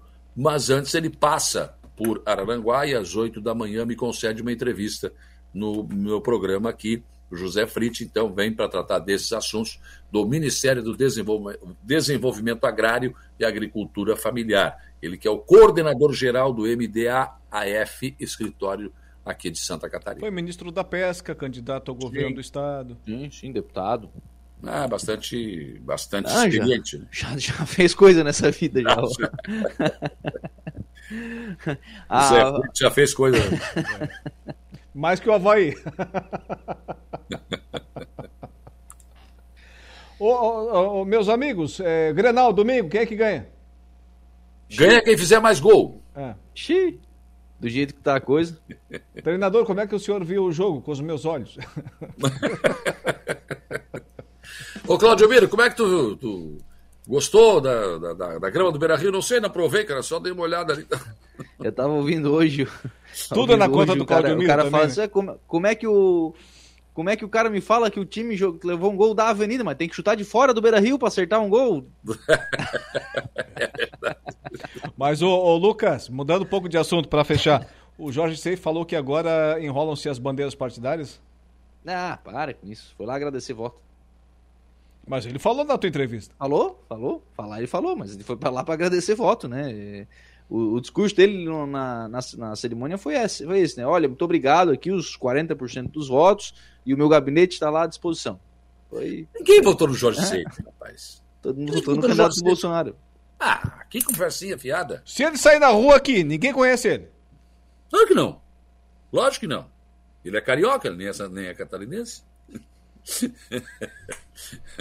então, ninguém votou nele. Muitos se elegeram aí porque eu estava junto com o Bolsonaro. Aí os caras pegaram 17 e vamos lá, de cabo a rabo. 22 nessa última. 22, é. Já, É, já- 17 foi na outra. É, é, já nem é mais 17, é 22, estou atrasado. Mas é isso, foi o efeito Bolsonaro. Agora vamos para a próxima eleição, se o Bolsonaro não for candidato, eu devo... ah, eu quero ver. Daí Eu quero ver como é que fica. Né? Então tá. votou no Jorge Seife, votaram no Bolsonaro. 19 Mas, enfim, horas. Pontualmente? Enfim, é um senador e pode ser uma arma importante para Santa Catarina. Pode, claro que sim, com certeza. Ele, a Júlia Zanata, enfim, é, a própria deputada é, que estava lá hoje também, né? A Giovanni. Giovanni de Sá, né? que não se elegeu, mas acabou sendo reconduzida, acho que importante também para Santa Catarina. Nossa representatividade, o Amin lá no Senado também, enfim, eh, Ricardo Guide, né? tem outros deputados de Santa Catarina, essa representatividade ela é muito, muito importante, sim. Tá, mas tu começou a falar e não terminou. O, o Éder Matos entrou sem os deputados, é isso? Entrou. Entrou. Ah, tá. Até onde eu sei. Eu perguntei aqui se podia colocar no ar o áudio que ele me mandou, não, me respondeu. Ah, ele tinha- mas ele falou comigo aquele dia também, É. mas tudo bem. Eu disse o que ele disse, né? Sim. E não foi só pra gente que ele disse. Eu estava na coluna do Rolando Coelho, até eu deu ali hoje de manhã. Também estava lá o registro do Éder Mato, avisando. Eu não vejo por que o deputado entrar. Olha, é uma coisa, uma conversa do, é, do confessionário, né? Do, do prefeito com, com, com o governador e ponto. Parece Tem, aquele namoro de antigamente, que o cara ficava do lado ali e a, e a tia ficava na frente olhando, né? Segurando Eu o velo. peguei isso aí, cara. Ah, tu tava, às vezes ficava sozinho na sala, uns dois minutos, mas daqui a pouco o velho passava. Não quer dizer, tô aqui, hein? Presta atenção. É. Eu ia contar, mas, mas não vou contar. Ah, senhores, é 19 e 2, o Dudu Mas tá... estou aberto à, aposta, ô Lucas Casagrande. Ah, fiquem à vontade. Não, fe- feche essa, feche essa abertura porque não tem chance. Ah, mas não. Não, não, confio no meu time. Não, meu time não tá bom, eu também não confio, mas eu apoio no Grenal. Tá, mas aposto. o coração que bate Eu azul, o aposto coração que bate vermelho, que história é essa? Não, não, não, não, não, não, não, não tem nada de coração bate peruca. Aquele time do ruim passado? ali, não tem coração que acredite naquele time. Ah, então se o Internacional ganhar o Grenal, tu não vai comemorar. É, não 90 vem e com 20 essa- Não falei isso. Fica bem quieto. É, porque Não falei isso. Eu time. vou Tô com e Saulo vou te nessa. encher o saco. Eu vou o comemorar porque eu acredito no meu time e aposto contigo. Não, eu não acredito. Já no- tentei apostar com o Deja também hoje. É. Não, não, mas quis qualquer colorado... Não quis também. O Eduardinho tá louco. Mandaram. Tá, tá, tá Não, o tendo- Eduardo parece que vai correr 100 metros raso, que ele já tá aqui, ó, prontinho já pra... Ah, não, ele tá com a mão no botão já. Tá tendo uma síncope aqui no, no estúdio. Boa noite, senhores. Tchau, tchau. Bom final de semana. Bom final de semana, até segunda. E o Grêmio vai ganhar. Boa noite, Saulo. Boa noite, Lucas Casagrande. Boa noite a você, nosso ouvinte. Vamos ficando por aqui com o nosso Dia em Notícias, sempre com o oferecimento de Angelone Araranguá. No Angelone é assim, todo dia a dia de super promoções, super ofertas para você. Januário Máquinas. Tratores implementos. Temos uma linha de implementos agrícolas para diversas culturas e produção de tratores autopropelidos JP Reverse e Angelone Araranguá. No Angelone é assim, todo dia a dia dia. Sim, senhor, sim, senhora. De promoções, super ofertas para você. Segunda, a gente volta nesse mesmo horário. Por isso e muito mais. Um abraço, obrigado pela sua audiência. Boa noite de sexta-feira, excelente final de semana e até lá. O Dia em Notícia. De segunda a sexta, às quatro da tarde.